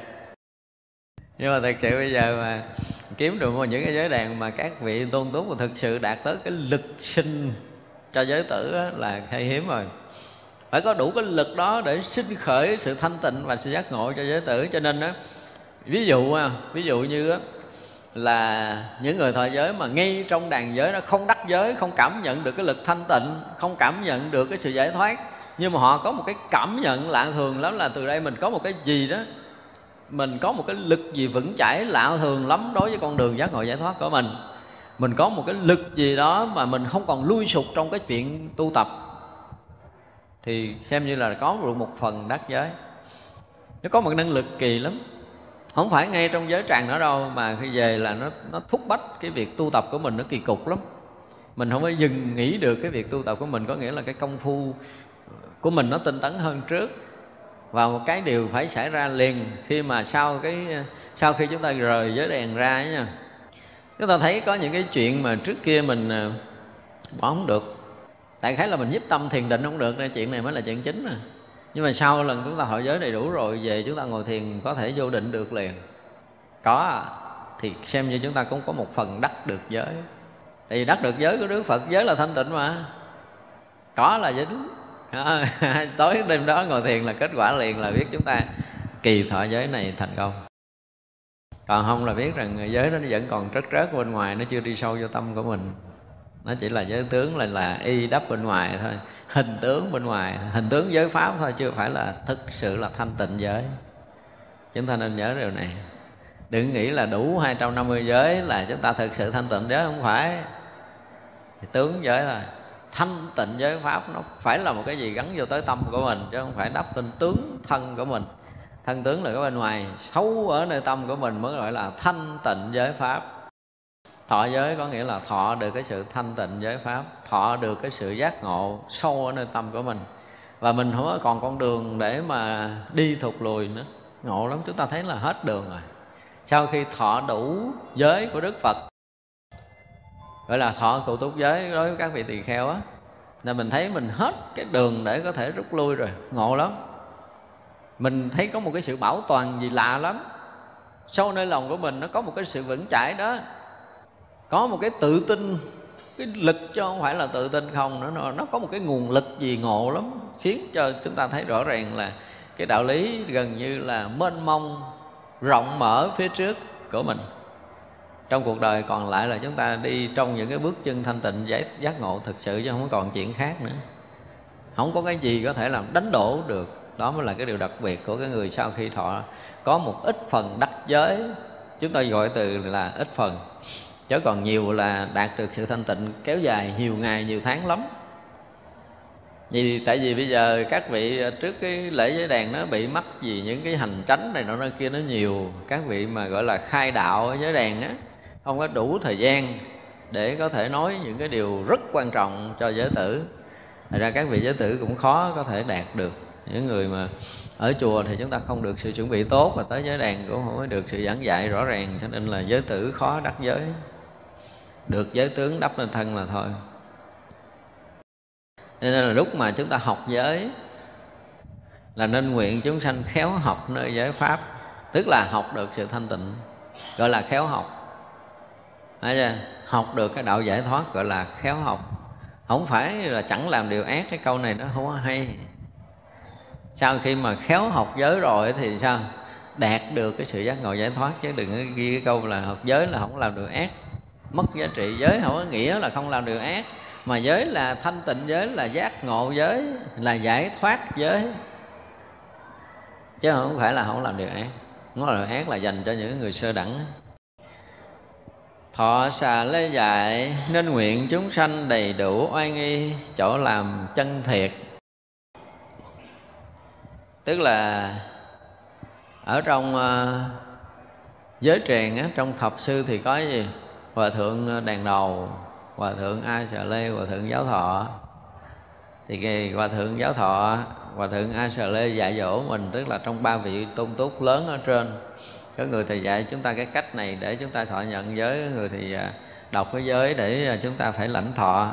Thì những khi mà chúng ta đã quỳ trước cái đàn giới quỳ trước thập sư á, thì thì a sà lê có thể dạy những cái oai nghi cho mình dạy những cái cách thức để chúng ta nhận thọ cái giới trong đàn giới đó.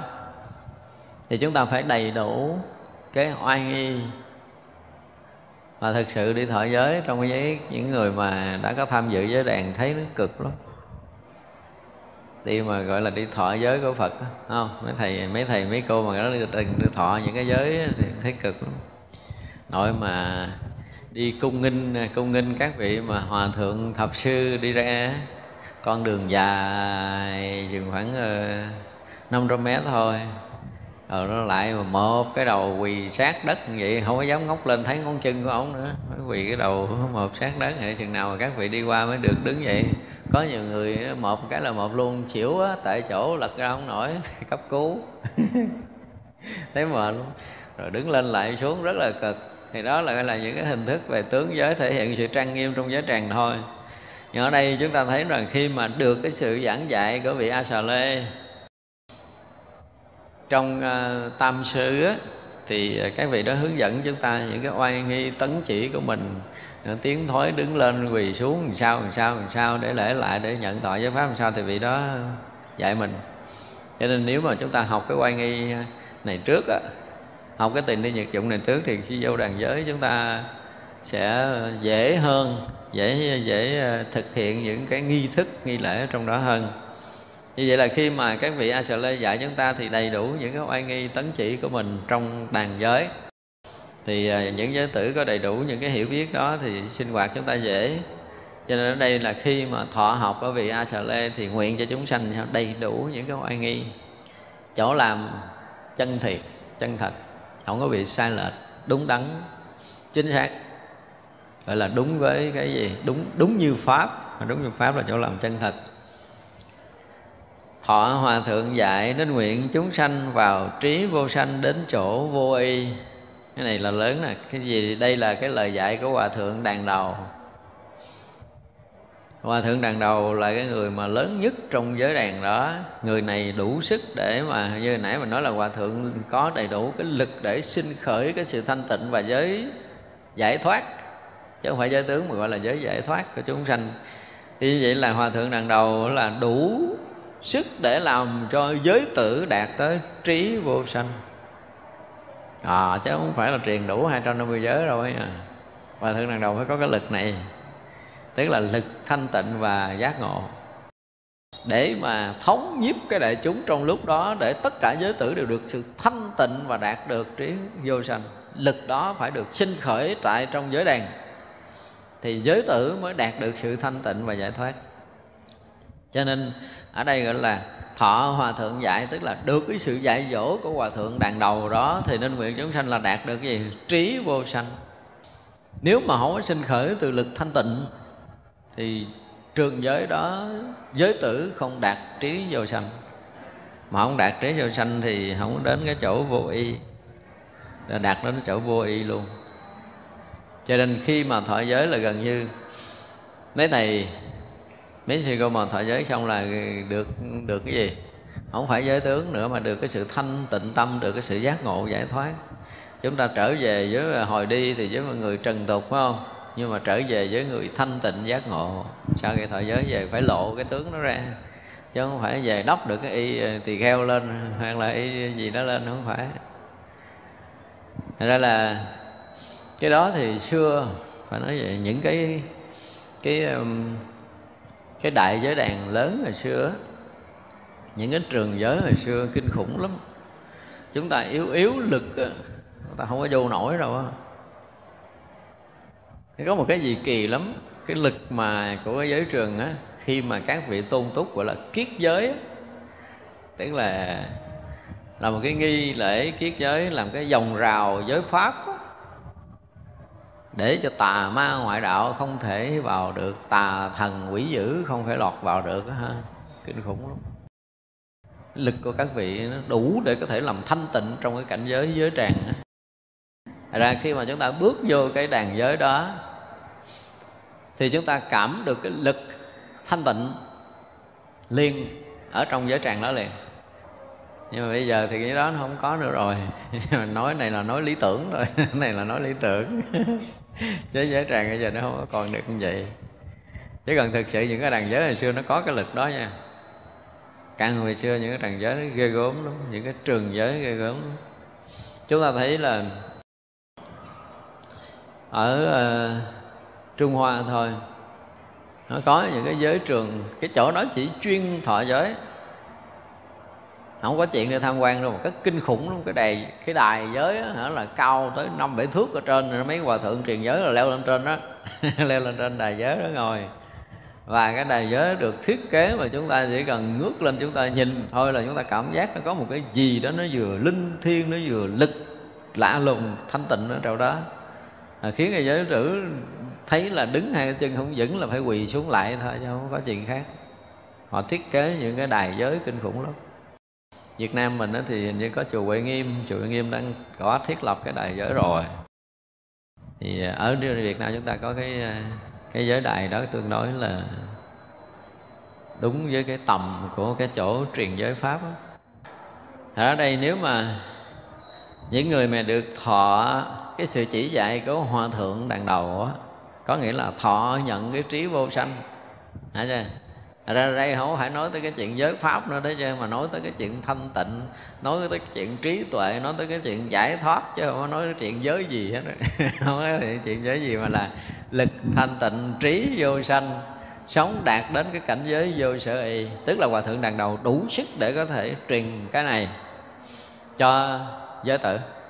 Chứ không phải là truyền 250 giới, không có chuyện này sau khi đã đủ cái lực để làm cho cả giới trường thanh tịnh, tất cả giới tử phải đạt đến cảnh giới thanh tịnh, đạt tới trí vô sư rồi mới truyền thụ giới pháp thanh tịnh, giác ngộ giải thoát cho giới tử thọ. Thì tất cả giới tử đều sẽ thọ được sự thanh tịnh và giác ngộ giải thoát. Thì đúng là thọ phật giới. Trường thi phật bắt đầu mở cửa. Đó mới gọi là trường thi phật. chứ không phải đọc 250 giới là trường thi phật không phải. Rồi rồi kiểm tra rồi phải gì đó đọc là à, sa di rồi quan nghi rồi tỳ ni cái gì quy sơn cảnh sách gì đó không phải bốn mùa lực nó là trường thi giới. Trường thi giới là phải thi có ai đậu trong cái trường thi đó không? Tức là ai mà đạt được cái sự thanh tịnh giác ngộ hay không thì đạt được cái đó mới gọi là đạt đến cái trường thi giới trường phật trường thi phật giới rõ ràng đó. Thọ giới cụ túc nên nguyện chúng sanh đủ các phương tiện được pháp tối thắng. Đó. Cụ túc có nghĩa là đầy đủ không còn thiếu bất kỳ cái gì. Có nghĩa là một người tỳ kheo đã đủ giới pháp rồi đó. Đủ đầy đủ giới tướng rồi. Đầy đủ phương tiện giác ngộ và giải thoát. À, chúng ta phải hiểu gì đó. Khỏi khọ thọ cụ túc giới có nghĩa là đầy đủ tất cả các phương tiện để đạt được cái sự giác ngộ giải thoát.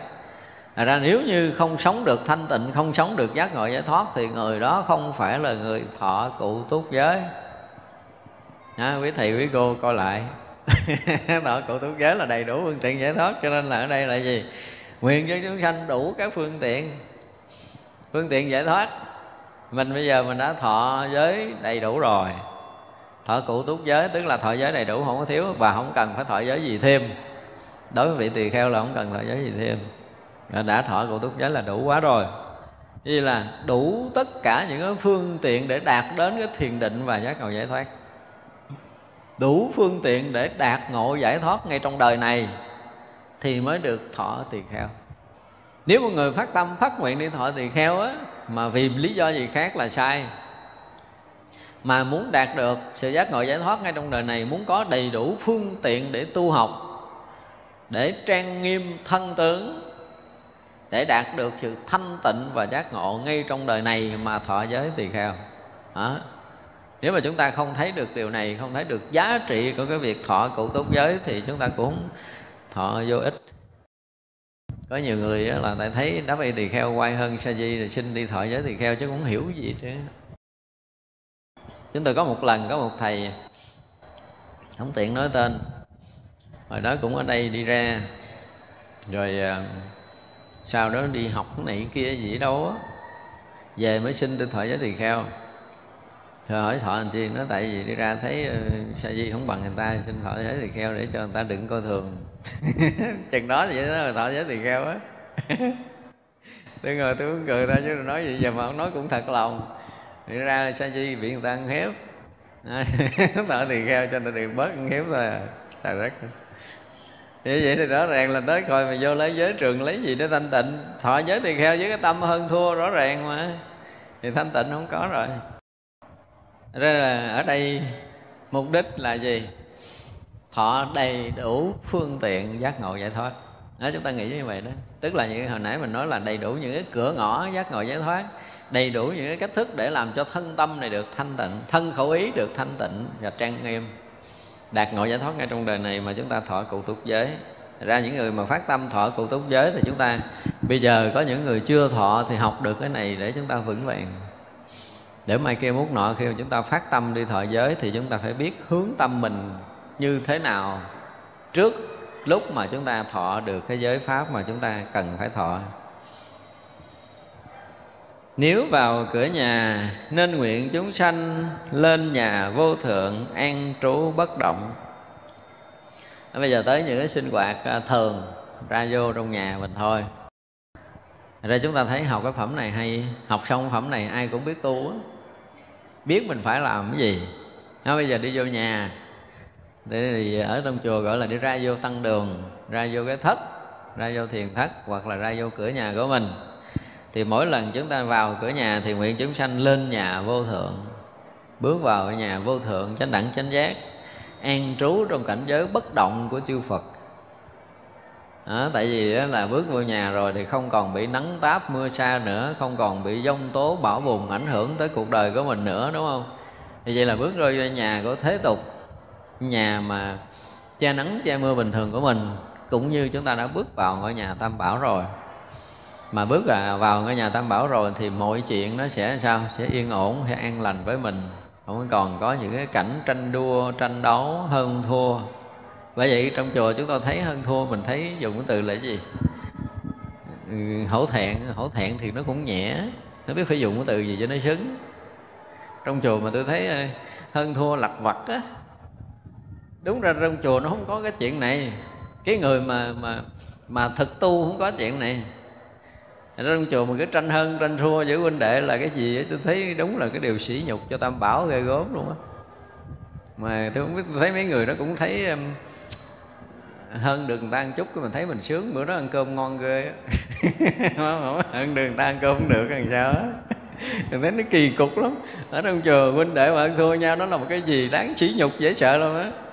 Không có chuyện này đâu. Trong chùa mà những người mà tăng ở tu á họ không có chuyện này đâu nó đã vô cái, nó không còn cái sự tranh đấu hơn thua giành giật nữa, không có cái sự đấu đá, không có có cái sự lấn lướt ờ, cho kè. Tại vì đã tăng là thanh tịnh, tăng là gì? Là bình đẳng, tăng là lục hòa.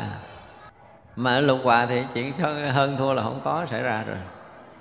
Cho nên nó là khi một người đã bước vào nhà, có nghĩa là bước vào ờ, cái nơi thanh tịnh, bước vào cái cảnh giới thanh tịnh, nó không có còn bất kỳ một cái gì bị ảnh hưởng cái việc tu tập. Đúng lý là mọi người bước vào cái cửa của của tăng, tức là bước vào cửa ngõ thanh tịnh là lòng phải thanh tịnh, thân tâm phải thực sự thanh tịnh, tam nghiệp phải thực sự thanh tịnh khi chúng ta bước vào cái cửa của tăng đường. Và do đó chỉ còn là tâm thanh tịnh, không có cái thứ hai, thì mới đúng là chúng ta ở trong tăng đường. Thấy chưa? Ví dụ như bên cái nhà hôm nay gọi là tăng đường á gọi là ni đường. Đó, đây gọi là tăng đường. Ví dụ ni đường cũng như là tăng đường là cái chỗ thanh tịnh của tăng ni. Thì cái chỗ đó đương nhiên là đúng nghĩa là phật tử không được bước vô đâu á. Tại vì cái phương tiện mình ở đây nó chưa có đủ đáng lý là một cái tăng đường là cái khu của tỳ kheo là sa di không được bước tới đâu. Cho nên cái khu tại ra nó tăng đường là cái nơi thanh tịnh của chúng tăng chứ không có cái chỗ của phật tử ra vô. Không phải khó nhưng mà không được. Tăng tục có phần cái từ này chúng ta có nghe rồi, đúng không? Nhưng mà chúng ta phá cái phần tục của mình để mình tới cái phần tăng, thậm chí mình lên đơn của tăng ngồi của ni ngồi là bậy dễ sợ luôn á. Phật tử phải coi lại á. Ai đã từng làm chuyện này là coi lại giùm á. Không có được quyền đó. Mà những cái vị à, xuất gia ở trong cái tăng đường đó đó, thấy cư sĩ vô mà mời ngồi là còn nguy hiểm hơn nữa. Cái tội này là cái tội tăng ni, không có học không được, người nhà mình mời xuống phòng khách ai muốn kiếm ai nó mời xuống phòng khách để tôi kiếm giùm cho, chứ không có cho bước vô cửa tăng đường, đi đường không có. Không có được như vậy, phật tử mình không có nên như vậy. Mà vô đó còn phóng lên đơn người ta ngồi nữa chứ. Có không? Đây có phật tử nào vô mấy cái đơn ngồi không? Có không? Có quá trời luôn á, gật đầu quá trời rồi kìa. Cái đó không đúng đâu. Về giới pháp nguy hiểm lắm. Khi mà chúng ta học rồi á, chúng ta thấy ví dụ như cái ghế của tỳ kheo ngồi là sa di không được đặt đến lên ngồi á? Không có được. Bữa đó vị tỳ kheo đó vắng là vẫn giữ nguyên cái ghế trống đó. Huống chi là cái đơn của mình nằm. Chúng ta thật sự mất phàm không thấy. Chứ còn cái đơn của một vị xuất gia nó có cái thần hộ giới rồi nha. Hộ giới cho cái giới của xuất gia. Mình là cái người ờ, cư sĩ. Là mình ờ, lết lên mình ngồi trên cái đơn nằm. Cái chỗ ngồi của một người xuất gia là chúng ta đã phạm phạm thượng gọi là phạm thượng ấy và các cái vị mà thần hộ giới của các vị xuất gia sẽ xử mấy vị thần hộ giới của mình. Hiền thì thôi mà giữ là thế nào mình về nhà mình cũng bị bệnh hoặc là mình gặp chuyện bất an gì đó liền à. Những cái nơi mà giới mà được kiết giới đàng hoàng cái tăng đường mà lơ mơ mà vô đó đi ra là ngồi mà phạm chỗ coi chừng bệnh đó cậu không, không có bệnh thì cũng có chuyện gì đó chứ không có đơn giản đâu cho nên không có chuyện mà lộn đơn. Ở đời gọi là lộn phòng nhưng mà ở đây không có chuyện lộn đơn đơn nào. Tên người nào là người đó ngồi không có được vì ngồi nhích qua nhích lại các vị sa di. Ví dụ đi qua cái cái cái nơi cái khu của tỳ kheo á mà mỗi chân nó thì ngồi dưới đất á. À chứ đừng nói ngồi ghế mất công các vị tỳ kheo cũng không cho ngồi ghế là đúng lê, đúng pháp chứ không phải là sai đâu. Ở đây không phải là phân cấp nhưng mà tăng tục có phần rồi giới pháp gọi là thượng cái người mà học giới bước vô đó là phải học thuộc cái câu gọi là thượng trung hạ tọa. À, cái chỗ ngồi của bậc thượng bậc trung và bậc hạ rõ ràng lắm. Đó là phải biết cái chỗ thượng trung hạ tọa để mà ngồi. Cho nên quý phật tử có chuyện gì mà khẩn thiết không thể nào mà không vô trong đó thì vô trong đó một là đứng hai là ngồi dưới đất không được lết đơn người ta ngồi mà còn leo lên đơn nằm nữa là thôi thôi luôn hết thuốc chữa rồi. Nên đơn nằm là hết thuốc chữa nha. Không có cái chuyện đó. Rồi mấy sư cô mà không có nể nang nữa cái gì mấy thầy cũng không được nể nang có một phật tử nào đó quan trọng vô mời lên cái đơn ngồi là cả như hư đường hư bột hết rồi đó. Không có trang nghiêm. À, mà chúng ta cũng ở trong chùa đừng có phá vỡ cái sự trang nghiêm này. Đó là gọi là phá vỡ cái sự trang nghiêm ở trong chùa cái phòng nào cư sĩ là cư sĩ, phòng nào người xuất gia là người xuất gia, nó rõ lắm, không có dẫn chơi được đâu. Cho nên khi mà chúng ta vào cửa của nhà thiền, nó có nhiều chuyện phải nói lắm, nhiều chuyện phải bàn lắm. Thì ở đây là vào cái nhà đó rồi, tức là vào cái nhà thanh tịnh. Khi chúng ta bước vào để tránh được mưa, tránh được nắng không tránh được gió tráp mưa xa tránh được cái chuyện phiền não tranh đấu hơn thua. Ở trong cảnh giới thanh tịnh và ở chỗ này lại còn phát tâm là đạt được cảnh giới vô thượng có nghĩa là không có chỗ nào hơn chỗ này nữa. Bước vào ngôi nhà tam bảo rồi là chỗ tối thượng chỗ cao tột chỗ thanh tịnh chỗ giác ngộ chỗ giải thoát chứ không có phải là cái chỗ tạp loạn. Cho nên giữ được tâm thanh tịnh thì không có nói chuyện mà chụm nhum chụm ba nói chuyện lạm xạo ở trong đó đâu. Vô tăng đường đó, đúng là vô một cái chùa có tu á một ngàn người chúng ta không bao giờ nghe tiếng động. Khi nào mà quý phật tử vô chùa ha, đi ngang cái tăng đường, đi ngang chỗ ở cái tăng ni á, mà chúng ta nghe không có tiếng động á, dù chúng ta ở một ngày mà chúng ta vẫn không nghe tiếng động á, là chúng ta mới gật đầu biết rằng chùa này là có người tu tốt rồi. Cái người tu tốt, cái quan nghi của họ hay lắm. Ví dụ họ họ từ khi ngồi, họ đứng dậy là họ đứng cái kiểu gì á để cho cái ghế đừng có kêu chứ không phải mà niệm phật rột không phải vậy nói ghế ghế mũ ghế gì không biết nhưng mà khi mà đứng lên và ngồi xuống mà có một chút tiếng động là quan nghi chúng ta không có tài chỉnh hay là tế hạnh không có được thanh tịnh đó. nghĩa là đầy đủ cái quan nghi mà tế hạnh khi ngồi xuống đứng lên chúng ta biết đó là một cái người có tu không có động không hề động người xung quanh để hàng trăm cái đơn khích khích vậy tối dù 12 giờ khuya rất là yên tĩnh, nhưng mà người này dở đơn, người bên cạnh không bao giờ biết. Chứ không phải đầu ở đăng đường này dở đơn, cuối tăng đường nghe cái rầm đang ngủ giật mình, thức dậy không có. Nửa đêm mình thèm bánh mình ăn mà cứ làm cái là động nguyên một cái chùa, không có chuyện này.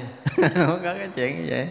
Cho nên vô cái nhà thanh tịnh rồi, vô cái nhà giác ngộ, vô cái tăng đường rồi là tất cả những cái oai nghi tấn chỉ chúng ta gần như là một cái gì đó luôn lộ cái sự thanh tịnh an lạc nhẹ nhàng, thanh thoát và không động tới người khác. Mọi cử chỉ chúng ta đều rất là đúng đắn thì mới, gọi là, vào cái nhà giải thoát được. Lúc đó chúng ta mới nguyện chúng sanh vào nhà vô thượng và gì? An trụ nơi bất động. Tâm chúng ta không bị động, cho nên mọi hành động cử chỉ chúng ta rất là đẹp. Thể hiện cái oai nghi từ cái thanh tịnh xuất phát, nó sẽ hay hơn là chúng ta học 24 vài ngày. Thì những người sa di thì phải học thuộc, nhưng mà chúng ta phải học được cái sự thanh tịnh được. Rồi cái qua tướng cái qua nghi bên ngoài nó sẽ đẹp hơn. Còn nếu không nó sẽ cứng ngắc và rất là khó chịu. Nếu trải giường tòa nên nguyện chúng sanh trải mở pháp lành thấy tướng chân thiệt. Không dư thời gian để mình ngồi nghĩ chuyện khác rồi đúng không? Bây giờ chỉ uh, lấy cái uh, lấy chỉ cái manh chiếu mà chúng ta trải lên cái giường để chúng ta nằm trải lên cái chỗ để chúng ta ngồi thì tâm chúng ta cũng đang ở trong cái cái pháp lành của chư Phật. À, thì vậy là chúng ta mở chiếc chiếu ra chúng ta mở cái tọa cụ ra để chúng ta tải xuống chúng ta ngồi. Thì nguyện cho chúng sanh mở được pháp lành mình cũng vậy. Tức là khi mình trải một miếng tọa cụ để mình ngồi thì mình phát nguyện là mình nguyện cho chúng sanh mở được cái pháp lành. Và gì? Thấu hiểu được tướng chân thiệt không, khi mà chúng ta ngồi à, thiền, để mục đích là chúng ta thấu hiểu được chân lý, thấu hiểu được chánh pháp và nhập được vào chân lý và chánh pháp. Thì lúc chúng ta trải chiếu để chúng ta nằm cũng vậy. Thì đây gọi là trải giường nằm và pháp tòa tòa ngồi gọi là trải giường và tòa ngồi. Pháp tòa cái tòa cụ của mình, cái ghế ngồi của mình hoặc là cái giường chúng ta nằm chánh thân đoan tọa nên nguyện chúng sanh ngồi bồ đề tòa tâm không tham trước. Đó khi chúng ta ngồi xuống rồi cho nên là học tỳ ni dược dụng này hay lắm. Nếu mà ai ứng dụng là gần như không có thời khắc nào không ở trong cái chỗ thanh tịnh được. Ở giờ khi mà chúng ta bắt đầu ngồi xuống không phải là hất không phải là kéo cái, cái gột mà ngồi xuống dựa không phải như vậy. Và khi chúng ta trải cái tọa cụ xuống rồi ở trên là chúng ta đã mở pháp lành rồi. À, mở pháp lành ra để chuẩn bị chúng ta ngồi. Thì khi chúng ta ngồi xuống cái tọa cụ á thì phải đọc cái câu chánh thân đoan tọa nên nguyện chúng sanh ngồi tòa bồ đề tâm không tham trước. Là gì khi mà chúng ta ngồi ngồi chánh thân có nghĩa là đúng đắn và ngay thẳng ngồi là phải thẳng lưng thấy chưa? Thẳng vuông góc với mặt đất đàng hoàng thân phải đoan chánh phải trang em khi nhìn thân tướng của một vị xuất gia không phải ngồi nghĩa ngã ngã ngã, ngửa ngửa. Không phải vậy mà phải ngồi thẳng đàng hoàng. Cái người tu lúc nào cũng giữ cuộc sống thẳng để chi? Để giữ được cái chánh khí của mình là giữ được sức khỏe. Và giữ được chánh khí tức là giữ được hơi thở ra vào một cách điều đặn, có nghĩa là chúng ta đang điều khí, chúng ta điều hòa cơ thể, chúng ta đang điều tâm của mình, chúng ta đang điều thân của mình, chúng ta đang điều hòa cái cử chỉ quay nghi của chính mình thành ra chánh thân đoan tọa nó kéo một khúc, cái điều điều điều điều phía sau á. Chứ không phải là ngồi thẳng như khúc gỗ đâu. Khi mà người ta đã ngồi đúng rồi, khí thở tự động nó đúng. Khí thở tự động đúng thì chân khí tự động nó lưu thông. Mà chân khí tự động lưu thông thì khí lực chúng ta bắt đầu nó được khôi phục tốt. Và tâm chúng ta bắt đầu nó tỉnh ra, trí chúng ta bắt đầu nó sáng ra và yên ổn thanh tịnh ra. Thì lúc đó mới gọi là chánh thân đoan tọa đó, tư thế đúng khí thở đúng và trang nghiêm. Lúc đó mới gọi là chánh thân. Vậy vậy là gì? Khi mà chúng ta đã tránh cái thân chúng ta đoan chánh rồi cái người mà để ý thử đi. Khi mà chúng ta bắt chân ngồi kiết già dựng thẳng cột sống vuông góc cái mặt đất thì nếu chúng ta có loạn thì loạn, chứ cái dục này nội dục kia nó cũng gần như nó mất á. Hít thở nhiều lắm, ba hơi tan mất hết mọi thứ.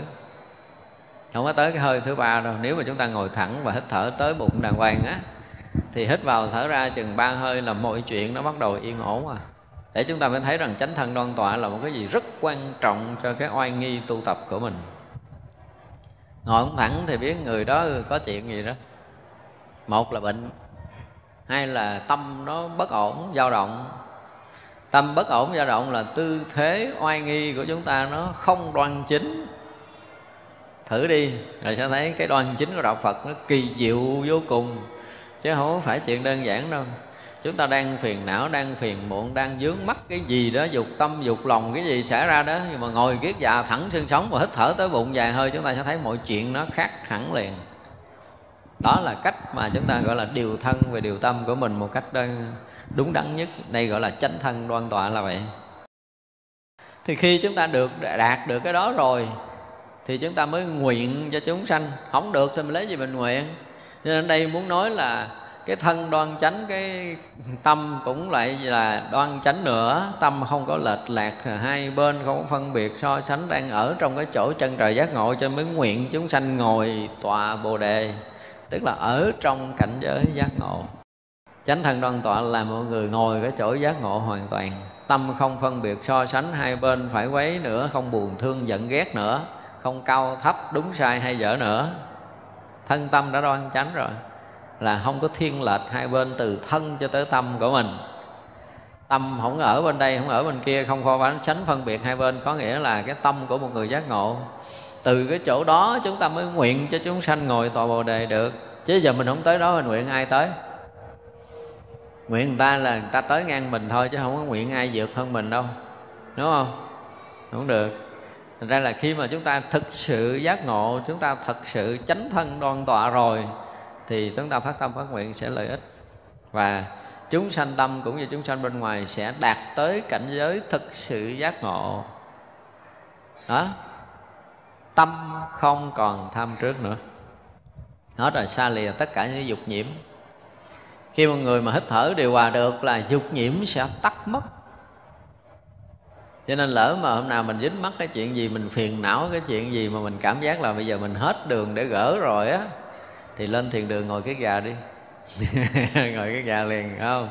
Ngồi thẳng lưng cái gà, hít sâu cho đầy bụng, thở cho sạch mấy hơi cái chúng ta thấy nó nhẹ liền đó, nếu chúng ta muốn vượt qua những cái nghiệp chướng của mình thì chúng ta sẽ sẽ làm đúng như lời Phật dạy thì nó sẽ tốt. Lúc ngồi kiết già nên nguyện chúng sanh căn lành kiên cố được bực bất thối tức là ngồi xuống để tránh thân đoan tọa rồi. Bây giờ nếu mà ngồi là còn ngồi kiết già nữa thì sao? Thì à, căn lành kiên cố. Không bị phá vỡ căn lành của mình nữa. Trong cái tư thế kiết già là cái tư thế toàn già tư thế này là tư thế um, an ổn nhất cho tất cả các thế ngồi tu tập. Thì như vậy là nó giữ vững được cái cái thân căn của mình. Nó giữ vững được cái căn lành của mình giữ vững được cái tư thế thiền định của mình lâu dài. Thì tất cả những cái đó đều được giữ vững khi mà chúng ta ngồi đúng cái tư thế kiết già. Và đạt tới cái gì? Đạt tới cái căn lành chúng ta là không bị phá vỡ đạt tới cái bực bất thối chuyển. Cái này là mình vừa nguyện cho chúng sanh bên ngoài và vừa phát nguyện phát tâm để cho chúng sanh tâm của chúng ta cũng đạt tới cái chỗ này. Ngồi kiết già là một cái gì nó kiên cố nó bền chắc nó vững chãi nó yên ổn nó an lành và dễ công phu thiền định giác ngộ giải thoát. Cho nên trong cái uh, tứ quay nghi á cái thế ngồi kiết già là một trong những cái thế đẹp nhất.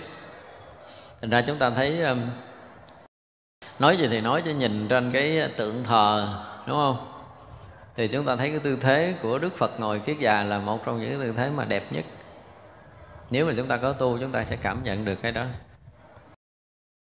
Tu hành nơi định, nên nguyện chúng sanh dùng định phục tâm, rốt ráo, không thừa. Đó thì ngồi kiết già thì chắc chắn là để nhập định, để tu tập. Thật ra nếu mà trong quan nghi thường nhật của mình á Thì mấy thầy, mấy cô mà không tập ngồi kiết già được là một điều mất mát lớn cho công phu. Phải nói như vậy và khó, khó có khả năng nhập định lắm á. Cho nên đó là khó gì thì khó vẫn phải tập. Ở đây có mấy thầy mấy cô làm biến ngồi kiết già ngồi đau bỏ trốn ngồi thiền riết à. Mà cái này không tốt cho cuộc đời mình đâu mình không có vượt qua cái khó, cái khổ của cái ngồi kiết già thì mình không có vượt qua được cái gì hết á. Có nghĩa là mình không có chịu khó, chịu thương thì rất là khó khắc phục được. Nó có những cái, khi đi sâu vào công phu á, thì à, có những cái mà chúng ta dứt bỏ, nó đứt ruột, đứt gan hơn là cái đau ngoài chân nhiều lắm. Đau chân nó chỉ có một phần tỷ à nhưng mà đi sâu vào công phu có những cái chúng ta bỏ là phải nói là rát ruột rát da rát đầu rát cổ không có so được đó là những cái mà khi chúng ta đi sâu công phu chúng ta sẽ thấy được những điều này cho nên bây giờ mà những cái đau thông thường của thân ở bên ngoài như là ngồi đau chân mỗi chân rồi mà mình vượt không được là thể hiện cái ý chí tu hành chúng ta nó nó mong manh quá, nó cạn mỏng và dễ phá vỡ đó những người nào mà không có chịu khó để vượt qua những cái cơn đau của thân xác đó, ý chí tu hành nó mỏng lắm. Dễ bị đổ vỡ cái việc tu hành cho nên là ngồi kiết già để thấy gì là đạt đến cái bực bất thối mà. Căn lành nó gì nó hiện khởi nè ha. Căn lành của kiên cố và đạt tới bất thối. Thì cái giá trị của cái việc mà ngồi kiết già nó là một cái giá trị lớn cho cái người thiền định giải thoát chứ không phải đơn giản đâu. Thành ra khi mà mọi người ngồi được uh, kiết già rồi ở trong thiền định á thì chúng ta mới thấy được cái giá trị của cái người ngồi trong tư thế kiết già tại sao chúng ta khuyến khích mặc dù ngồi kiết già là khó ngồi đau chân nhưng mà có định á định mà sâu á chúng ta mới thấy tư thế kiết già là một tư thế an toàn nhất khiến người nó không bị nghiêng đổ và không có ngồi tọa cụ nha. Nếu chúng ta ngồi không kiết già trong tư thế kiết già á mà khi mà chúng ta đã được định rồi á thì cái thân trướng nó trang nghiêm lắm. Nhưng mà ngồi bán già thế nào cũng bị nghiêng à. Đi sâu trong định mà người đó không có giữ được cái cái cái thân nó nó nó vững đâu. Có nhiều người nhập định mà chúng ta thấy rõ ràng là cái thân họ nó không có vững. Nhưng mà khi ngồi kiết già thì khác á, vững lắm ngồi thuyết già mà kèm theo cái công phu ngay từ đầu, rõ biết toàn thân nữa. Thì ờ, sau này ờ, nhập định ờ, dù 5 năm 3 năm, người đó cái thân vẫn đẹp. Nhưng mà những người bán già là cái khó lắm, khó đạt được cái đó. Nhập định một, hai ngày là bắt đầu nó dẻo rồi tại vì cái tư thế nó không có cân đối làm cho cái thân tướng bên ngoài không cân đối, mặc dù ở trong định nhưng mà không giữ được cái tướng đẹp đó là cái mà chúng ta phải thấy, cho nên là khi mà chúng ta ngồi kiết già và chúng ta ở trong cái nơi thanh tịnh tu tập nữa, thì à, đương nhiên là lúc đó chúng ta dùng cái định lực để điều phục tâm. Chúng ta hiểu được cái định để điều phục tâm á, thì người đó sẽ có công phu chứ nhiều khi mình à, thấy mình giận lên, mình không biết làm sao cho hết. Giận mình buồn, mình không biết làm sao hết. Buồn thì mình chỉ nước lại phật là mình sám hối nè ha, mình làm đủ thứ chuyện hết á. Thì lúc đó nó vơi, nhưng mà sau đó nó lại bùng khởi nữa. Nhưng mà khi chúng ta đã rớt vào trong định á, thì gần như nó biến mất luôn. Sau mỗi một lần mà chúng ta nhập định đó ha, là mỗi một lần chúng ta quá giải rất là nhiều cái nghiệp chướng ở trong cuộc đời của mình ở đây ai có kinh nghiệm thiền định sẽ biết cái chuyện này. Chắc chắn là chúng ta chưa có kinh nghiệm này nói chúng ta chưa có đủ cái tin đâu. Nó có những cái ví dụ như bây giờ là chúng ta có một cái ghiền mà mình bỏ hoài không được ngồi rảnh rảnh cắn móng tay thôi. Mà cái ghiền nó trời đất nó ngồi ngồi rồi nó cắn móng tay. Còn không nó ngồi móc nha. Ví dụ như mình ngồi lên xe cái cái tay mình nó, nó không có rảnh nó ngồi móc ngồi cái mình xuống xe lũng nguyên cái lỗ. Nó có những cái bệnh như vậy mình biết là sai nhưng mà rồi cái lấy tay lên họ cũng để xuống móc tiếp à nó kỳ như vậy. Thì khi mà chúng ta nhập định cái này nó mất đó. trong lúc mà chúng ta thiền định mà có một chút quán xét về nghiệp tập nữa là hay lắm. Chúng ta nên thấy cái điều này. Mình nói cái này nó là gần như nó sai, nhưng mà không có sai. Cái lúc mà tâm chúng ta rối loạn, chúng ta hướng về một cái điều gì á, thì cái thấy chúng ta nó bị mờ, đúng không? Nhưng mà tâm chúng ta càng yên, chúng ta hướng về điều gì thì nó lại rõ hơn thành ra trong lúc mà chúng ta tu mà bình thường, có những cái nghiệp, có những cái nghiệp nó xảy ra nơi tâm mà rõ ràng là chúng ta không quá giải được. Thì như vậy là trong lúc mà thiền định, lúc lúc chúng ta yên á, thì cái lực yên đó chúng ta hướng về. Tại vì lực yên nó kèm theo cái sáng và cái trí giác của mình. Chúng ta phải thấy được điều này. Thì vậy là cái trí giác ngộ của chúng ta hướng đến cái chỗ nghiệp tập mà khó phá của mình lâu nay á, thì bằng cái lực thanh tịnh của tâm, nó quá giải được quá giải nhẹ nhàng lắm. Đây là cái kinh nghiệm tu tập để chúng ta thấy rằng muốn vượt qua cái gì thì tâm phải có định. Phải có cái lực của định mới có thể dùng từ là điều phục tâm. Chứ không có cái khác điều phục đâu, chúng ta đừng có mượn cái gì mất công lắm. Phải có cái lực định thì chúng ta mới điều phục được tất cả. Và sau này, sau cái lần mà chúng ta có định rồi á, thì trở lại đại thường thì những cái chuyện ngày xưa, ví dụ như mình bực lên cái mình muốn nói mà mình nhịn mình nhịn không có được. Nhưng bây giờ thì hết rồi đó. Bây giờ muốn nói nói muốn không không à. Nó không còn cái lực thúc bách. Nhiều khi mình nhịn á, mình nghe còn ức ức, đúng không?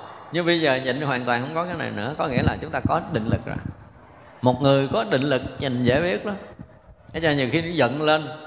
Cái người ta không nói thì nó trở lại một cách rất là bình thường. Cái khí sắc bình thường lắm còn cái người mà không có định lực nó giận lên cái nuốt nước miếng gần ngực hai ba cái nó không xuống nuốt cục tức không có xuống. Nó tức hoài nó không có lực nó không có lực để nó đè xuống có nghĩa là người không có tu.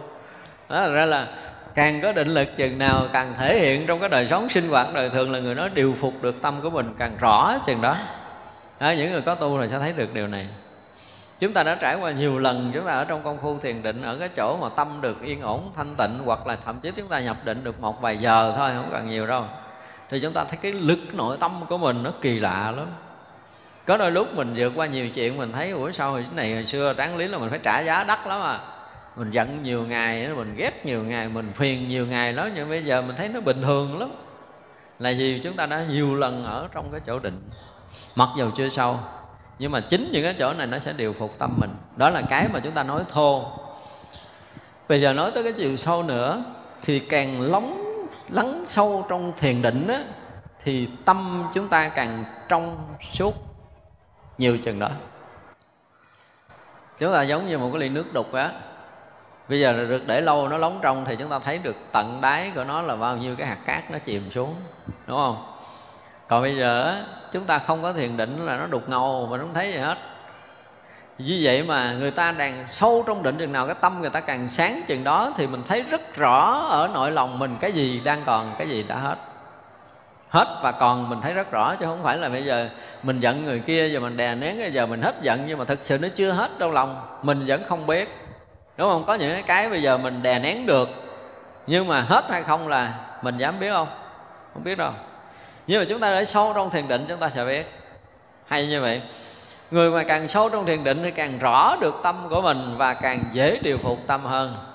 Vì vậy chúng ta cần thiền định là chỗ này. Càng lắng sâu nhiều trong thiền định chừng nào thì dễ điều phục những cái tâm từ thô cho tới tế chừng đó. Cho tới những cái mức độ tế là gì? Ví dụ những cái mà động khởi, chúng ta sẽ thấu suốt nó, rõ biết nó thì những cái lăng tăng động khởi, càng lúc nó càng lăng tăng càng nhỏ nhiệm, càng lăng tăng càng nhỏ nhiệm, càng lăng tăng càng nhỏ nhiệm và càng dễ điều phục. Và đến những mức độ mà chúng ta thấy những cái tâm vi tế lợn cợn lăng xăng như là cái trạo cử nó nhẹ nhàng, như là cái phi trưởng, phi phi tưởng thứ thiên là chúng ta gần bước vào cái cửa ngõ thiền định rất sâu. Cho nên từ cái định cạn mỏng thì chúng ta thấy được những cái thô phù bên ngoài cái định càng sâu chừng nào thì chúng ta thấy được những cái vi tế ở bên trong. Cho tới những cái vi tế ngã, chấp, pháp, chấp. Những cái cù cặn nghiệp tập tàn ẩn sâu nơi tâm thức chúng ta không thiền định, chúng ta thấy không nổi đâu và như vậy thì không thể sạch nghiệp được nếu không có thiền định.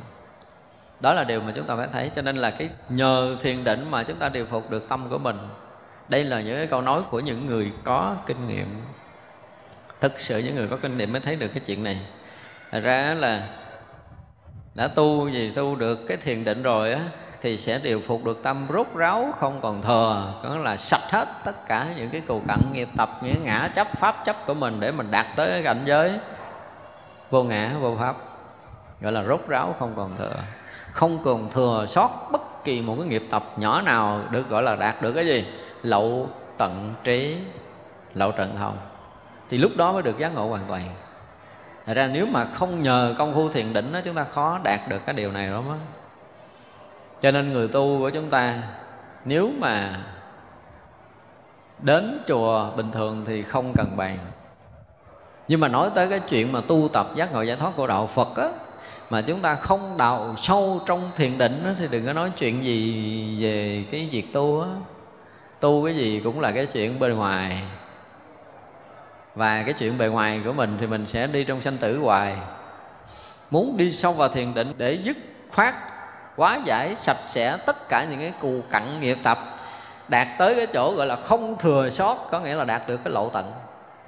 Không còn rò rỉ bất kỳ một cái ý niệm nhỏ nào trong sinh tử của tam giới này nữa mới gọi là đạt tới cái chỗ rốt ráo không thừa sót. Rốt ráo không thừa sót là như vậy. Thì chúng ta phải quan trọng cái thiền định và đời sống đời thường cũng vậy. Chúng ta không có định lực, chúng ta dễ bị dao động. Nay người này nói kiểu này, mình tin cái mai người kia nói kiểu kia, mình tin mốt người nọ nói kiểu nọ, mình tin mình không có lập trường của mình mình không có chánh kiến của mình. Mình có định đâu mà giữ được mình chánh kiến. Cho nên dễ tin và thậm chí dẫn tới cái chuyện mê tín dị đoan nữa là khác. Ra khi vô chùa chỉ cần nhìn người đứng đốt nhang, chúng ta biết là người này mê tín còn nhiều ít. Đúng không? Cầm ba cây nhang đứng trước bàn phật đốt là biết liền. Lại phật mà lắm nhẩm nhẩm nhẩm nhẩm nhẩm gì đó không biết. Nó dễ lắm. Nó định lực chúng ta không có. Khi định lực chúng ta có mà chúng ta đứng trước cái bàn thờ phật, đứng trước bàn thờ tổ, đứng trước tam bảo, chúng ta đốt nhang là chúng ta phải gì? Giới hương rồi, định hương rồi, giữ huệ hương giải thoát giải thoát, tri kiến hương rồi đó. Tức là phải được đốt cái hương giới, đốt hương định, đốt hương huệ, đốt hương giải thoát, đốt hương giải thoát, tri kiến, chứ không có chuyện khác. Khi dân đức phật bằng tất cả những cái tâm thanh tịnh của mình, bằng cái thiền định của mình, bằng cái trí tuệ của mình, bằng sự giải thoát của mình, đó là món quà mà hôm nay tôi tới, tôi dân cúng đức phật chứ không phải cúng phật năm ngàn, mười ngàn cầu cho là mai mốt tôi làm ăn trúng mánh tôi cúng thêm. Không có chuyện đó. Nhưng mà tới Phật rồi mới cầu Phật trở thành ông thần linh rồi giúp mình làm ăn buôn bán hên xua mai rủi gì đó. Chứ chưa bao giờ chúng ta đem đó hoa lòng, chúng ta dân cúng Phật lần nào. Chúng ta chiến thắng được một nghiệp tập của mình. Thì lại Phật, thứ nhất là gì? Đền ơn Đức Phật nhờ sự chỉ dạy của Đức Phật nhờ học hỏi giáo lý của Đức Phật mà hôm nay mình đã vượt qua một nghiệp gì đó. Để tâm mình thực sự an lạc, thanh tịnh, thì đó là cúi lại, kính lễ để tạ ơn. Và dâng cái đó hoa lòng thanh tịnh giác ngộ của mình lên cúng Phật nữa, thì nó mới có phước báo. Cúng Phật vậy mới là thật cúng Phật á. Nói cho thật ra là chúng ta có tu, thì cái chuyện mà điều phục tâm mình là một cái chuyện dễ dàng còn chúng ta không có tu, muốn hết một việc nhỏ rất là khó. Giận người ta nói hơn mình một câu mà ba ngày, bảy ngày chúng ta không quá giải được. Có nghĩa là chúng ta không có tu. Và không có tu thì có tân nhiều hơn. Từng từng từng từng. Nên cái chuyện thì chúng ta linh tinh nó không có đâu ra đâu cứ chút chuyện này, chút chuyện kia, nói chuyện với cái người đó chúng ta dễ biết lắm. Người có công phu thiền định, họ nói chuyện rất là nghiêm túc, rất là rõ ràng, rất là chuẩn mực và rất là vừa vặn, không có dư à, nhưng mà nghe nói chuyện Dương chút biết rồi. Ví dụ như bây giờ mình à, lâu lâu mình đi gặp người bạn của mình. Gặp thì cũng mừng lắm mình thì muốn kể chuyện này chuyện kia với nhau nghe cho vui nhưng mà kể người ta đứng dậy không được là biết người này thần kinh có vấn đề. Đúng không? Rồi bạn mừng quá kể riết rồi. Mà không biết mừng hay không hay là mình thắng không kịp thắng không được cứ ngồi kể hết chuyện này, bắt qua chuyện kia chuyện kia, bắt qua chuyện nọ mà người ta thăm mình là người ta bất đắc dĩ, người ta ghé thăm luôn á, chứ còn không có dám thăm lần thứ hai nữa, thăm lần sợ quá rồi. Nó ngồi nói chuyện tiếng ngồi rút luôn cũng được. Thì thấy tưởng như là mừng quý bạn kể chuyện cho bạn nghe, thật sự không phải là thần kinh chúng ta không thắng được. Cho để ý mỗi người nào nói nhiều là chúng ta phải nói là thắng dùm đưa kéo cắt quá cắt cắt quá rồi chứ có những cái cuộc đối thoại mình thấy thật sự đủ kiên nhẫn mới dám ngồi còn không dám là bỏ trốn mất rồi thì chứng tỏ là cái định lực chúng ta không có không điều phục được tâm mình. Từ cái chỗ riêng tư nếu chúng ta không điều phục được tâm mình thì đi ra cuộc sống bên ngoài là rõ ràng là chúng ta bị dao động bất an. Nên chúng tôi hay nói cái câu rất là thường đó, nghĩa là chơi với mình mà yên ổn thì ra cuộc sống này sẽ rất là an còn mình chơi với mình mà bị bất an ra cuộc sống này là đời này cái như là mình không bao giờ kiếm được cái sự bình yên đâu.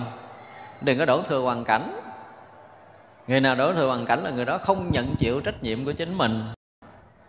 Cứ đổ hết chuyện này, đổ tới chuyện kia, đổ chuyện nọ, cái chuyện gì người ta cũng xấu. Chuyện là mình nhất trần gian này của mình mình là tốt. Tốt tại sao mình không ở trong thiền định đừng phiền não đi?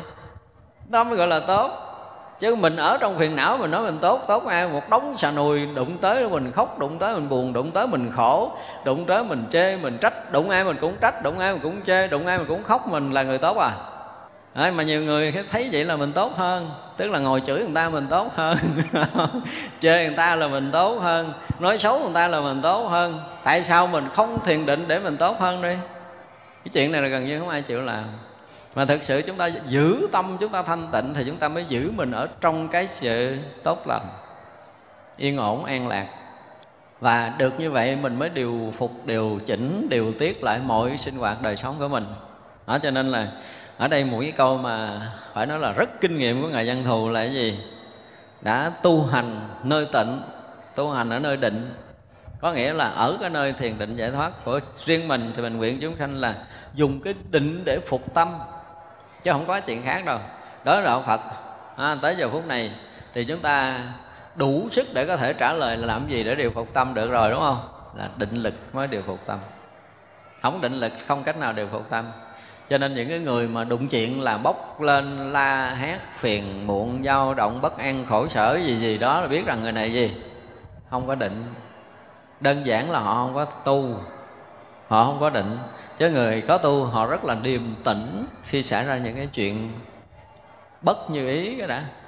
Họ phải giữ mình trong vị trí bình yên trước khi xử lý công việc thì công việc nó sẽ tốt. Còn trong cái dao động bất an sợ hãi buồn phiền cái gì gì đó mà chúng ta xử lý là luôn luôn bị lộn xộn thêm. Hiểu chưa?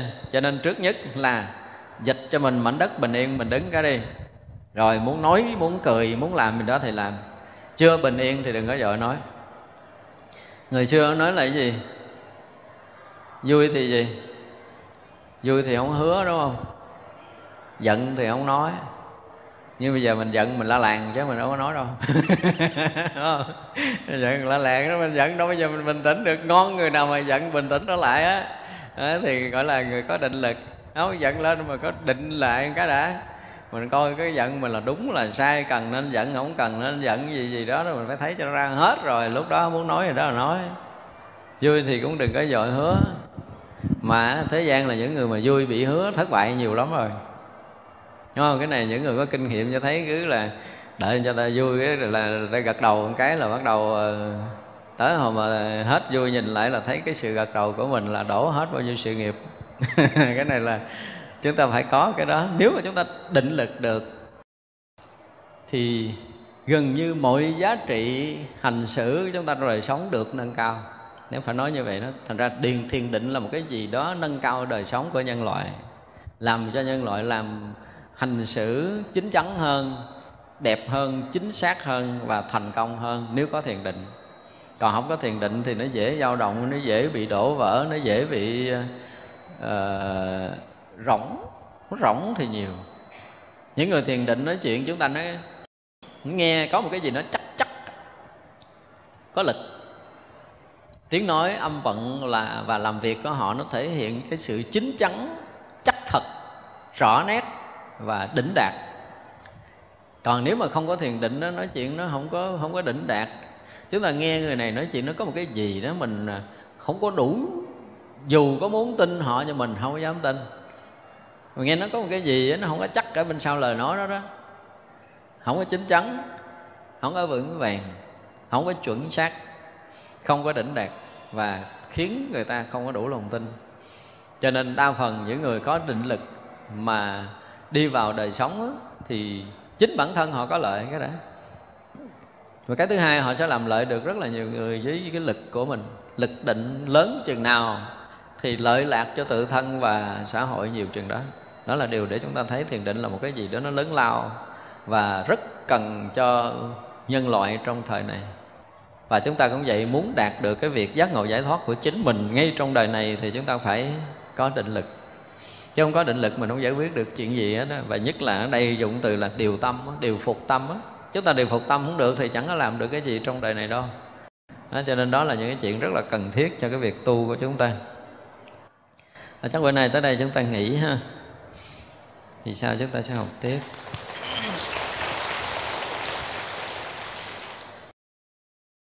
Chúng sanh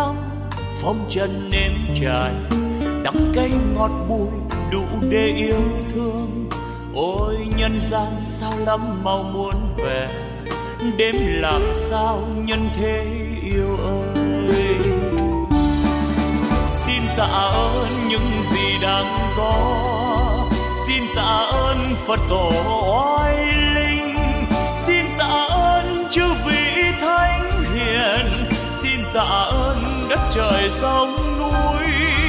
Xin tạ ơn vũ trụ mênh mông. Xin đa tạ, xin trọng ơn tất cả đã cho tôi hương vị cuộc đời, đã cho tôi vì ngọn trần gian, đã cho tôi niềm đau nhân thế, đã cho tôi trí huệ tuyệt bây giờ, đạo đời tỏ rằng anh đạo vang tỏa khắp nhân gian. Ôi cực lạc, ôi niết bàn miên viễn. Ôi thế giới muôn ngàn hoa rộ nở, âm nhạc reo vui khắp chôn trần gian. Nếu ai biết ta bà vui đến thế đạo siêu màu tỏ dạng nghìn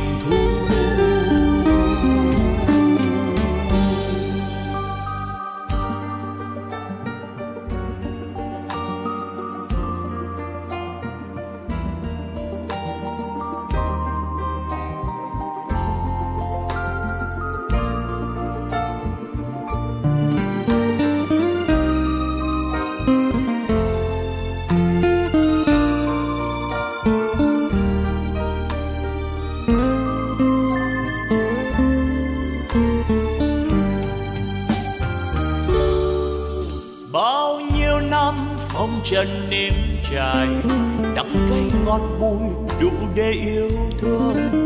Ôi, nhân gian sao lắm mau muốn về. Đêm làm sao nhân thế yêu ơi? Xin tạ ơn những gì đang có. Xin tạ ơn phật tổ oai linh. Xin tạ ơn chư vị thánh hiền. Xin tạ ơn đất trời sống trụ mênh mông xin đa tạ xin trọng ơn tất cả, đã cho tôi hương vị cuộc đời, đã cho tôi vị ngọt trần gian, đã cho tôi niềm đau nhân thế, đã cho tôi trí huệ tuyệt vời. Để bây giờ đạo đời tỏ ràng ánh đạo vang tỏa khắp nhân gian. Ôi cực lạc, ôi niết bàn miên việt ôi thế giới muôn ngàn hoa rộ nở, âm nhạc reo vui khắp chốn trần gian. Nếu ai biết ta bà vui đến thế, đạo diệu màu tỏ ràng biết ta vào vui đến thế.